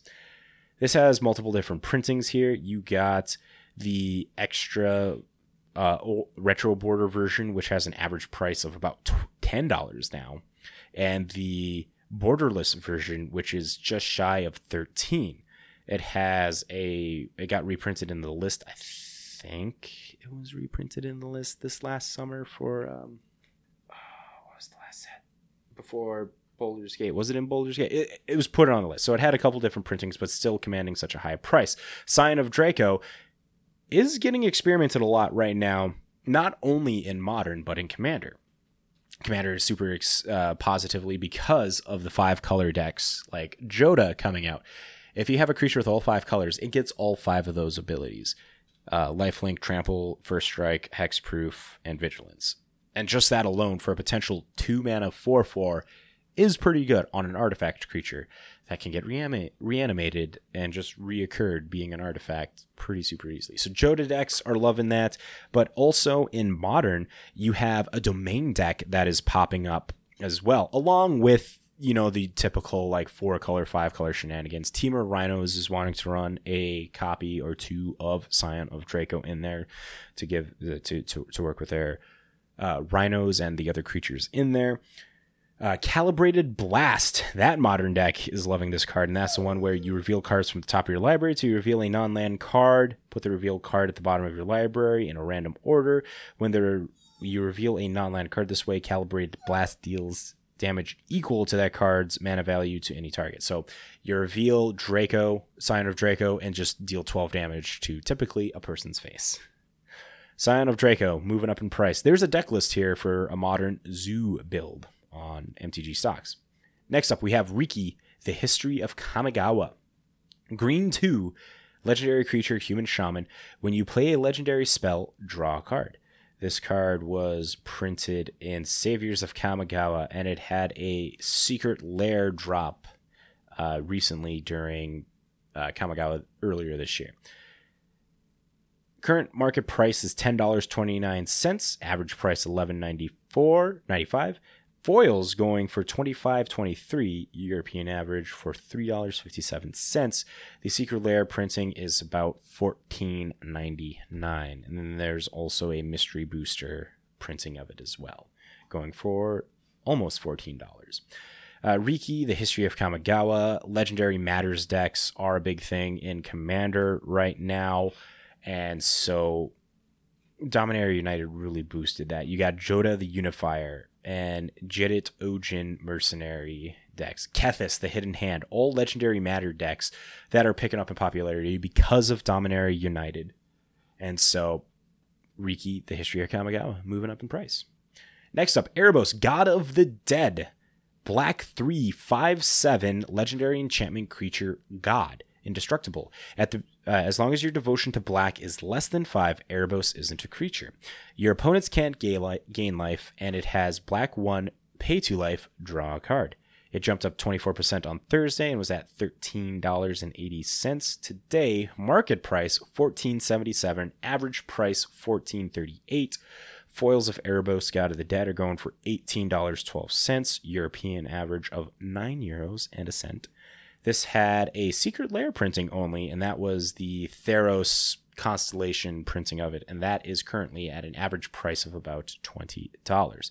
Now, Erebos God of the Dead is moving up in price because of Sheoldred, the Apocalypse from Saviors of Kamigawa. Sheoldred decks, having Sheoldred out is just pay two mana, draw a card, because pay two mana, pay two life, draw a card, you'd gain two life off of that, so it just negates the the paying two life to draw a card there. And you just as long as you have mana you can draw cards without like going down in life which is not half bad. So uh, it also is mentioned here Erebos has found its way into other commander decks like Zur Eternal Schemer coming out in Dominaria United and also in Baldur's Gate's Varric Warped Sengir. And that is whenever you activate an ability that isn't a mana ability, if life was paid to activate it, you may pay that much life again. If you do, copy the ability. You may choose new targets for the copy. So for two mana, four life, you draw two cards for that in, in that build. I do want to say here, Erebos, God of the Dead. If you're looking for a, a Sheoldred deck just for the ability of paying two to draw a card, Arguel's Blood Fast, an M or uh, one of the Ikoria, not Ikoria, Ixalan lands that flip that meet a condition. It's black one, legendary enchantment, mm-hmm. legendary matters. You may pay black one, pay two life, draw a card, and then if your life is at five or less, you may transform Arguel's Blood Fast over to its land version, which adds a mana, taps to add a mana of any color, or you could tap, sack a creature, gain life equal to that creature's toughness, and that's like a fifty cent to a dollar card. So, if you want what Erebos does, but on a cheaper budget, Arguel's Blood Fast. That's li- that's Matt's tip. That's Matt's pick this week. Arguel's Blood Fast. But Danny, you want to tell us about these cheap pickups? I suppose I can do that. Um, since Matt's been talking for hours and hours and hours. I like to hear my voice. Fuck yeah, off. yeah, yeah, I know. I know. We've been here for two hours. Oh my god.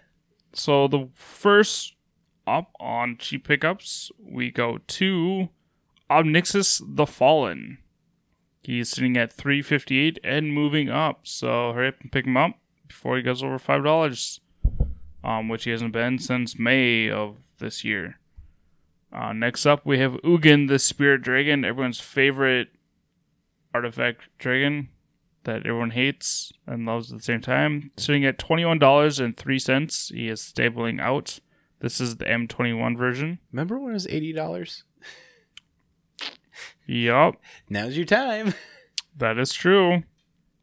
Next up, we have Batterskull sitting at $5.97, slowly moving down. Um, he's been on a solid downtrend for the last few months. Yeah, one of the biggest things with that is it's it's lost a little bit of popularity in modern. Because it's a gross card. Eh, it's just not as good as compared to something like Oh, Kaldra Compleat. yeah, for sure. But, man, now that that's done, where can you find updates on cards that you want? We'll make this super quick. Yeah, Go check please- out tcgsniper.com. They are a price tracking website. They're very good at uh, notifying you multiple different ways of cards that you enter or products as well. You can enter in sealed product as well. And whenever someone on TCG Player is selling or selling or buying at that price, you get notified and you can jump in on that train to buy cheap or sell high. So TCG Sniper, mention the guys over at This Weekend MTG sent you. You'll get three months free of their Plus program. Dope. Yeah. Now, I want to make this quick because this was an interesting thing that Nomad and I were talking about for the Thoughtcast. What should the Praetors be named if they were human? I bring this up because Nomad, he calls Sheoldred Shelly. Oh, so you're just saying like a human name? Yeah, a human name. If if so, if Sheoldred's Shelly, what's Vorinclex, what's Jin-Gitaxias, what's Urbrask, and what is Vorinclex would be Vern. Vern? yeah. Uh, what are the other ones? Jin-Gitaxias. Gin, Jintaxis. Uh, I was thinking George. my question is: It male? Is he? Is it? Is he? Is it male or female? Uh, I think Jin-Gitaxias is more masculine. Okay. I don't know if the Praetors actually have like a sex. Well, Shielder's obviously female. There's You have Elish Norton is a female. obviously a female. yeah. So Jin-Gitaxias is more male. Okay. Vorinclex male. Urbrask male. So Jin, I can see George or Django. Jeffrey with the G. Ooh, ooh.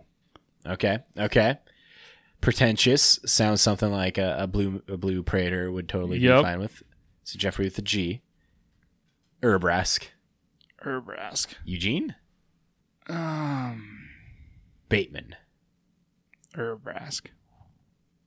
B- br- I don't know. not Eugene though. Eugene didn't click with you. No, Eugene. That's that's a. It starts with the E. That doesn't fit. But it sounds like a U. Yeah. Eugene Urbrask. No. Yeah, what what 'Cause- names do you got? Ulysses? No, Ulysses. Well, I think that uh, that falls under the same thing. Ulysses is spelled like EU, so I think you're gonna have Yeah. to just accept the fact that you're gonna have to do something where it starts with an E. So Urabrask would be like Ulysses or Eugene or Unga Bunga. Unga Bunga. Not a human name, but a human nickname. I would I would have to you'd have to make it more of a like a meme name or I think you, a, a typical like stuck up or grouchy name. Eustace. Very grouchy. Look at Courage Cowardly Dog. Yeah. Yeah. Okay, Urabrask is Eustace. sure. Okay. Uh, Elesh Norn. Elesh Norn seems like a Karen. It seems like a Okay. And then the final one is Vern is Vorinclex. Jor or Joff, uh, Jeffrey with a G is Jin. Eustace is Urabrask. Karen is Elesh Norn. that's all five. Because uh, Sheoldred is Shelly. Then Yep. there we go. There Well, you have it. What about what about the father of the praetors? Uh, Gix, or are you talking about like Mhm. Urborg? Gix. Well, Gix is the father of all praetors Yeah. Okay, so Gix. because he made Urborg, right? okay, if Urborg was a thing already there, um, because Gix was a subordinate to Yawgmoth during the Thran before they went off and found Phyrexia, and they were trapped there for thousands of years before Gix now is back during the Brothers' War. Being a full predator, because if I'm not mistaken, I think Gix was like a person that got Phyrexianized with Phyresis. That or that uh, Yawgmoth was like, I can make you better. Hmm. But Gix. The, the Gix is a very aggressive name, I feel. So you got to have like maybe an intimidating, more of an intimidating name with Gix. What's an intimidating G name? I have no idea. Gilbert.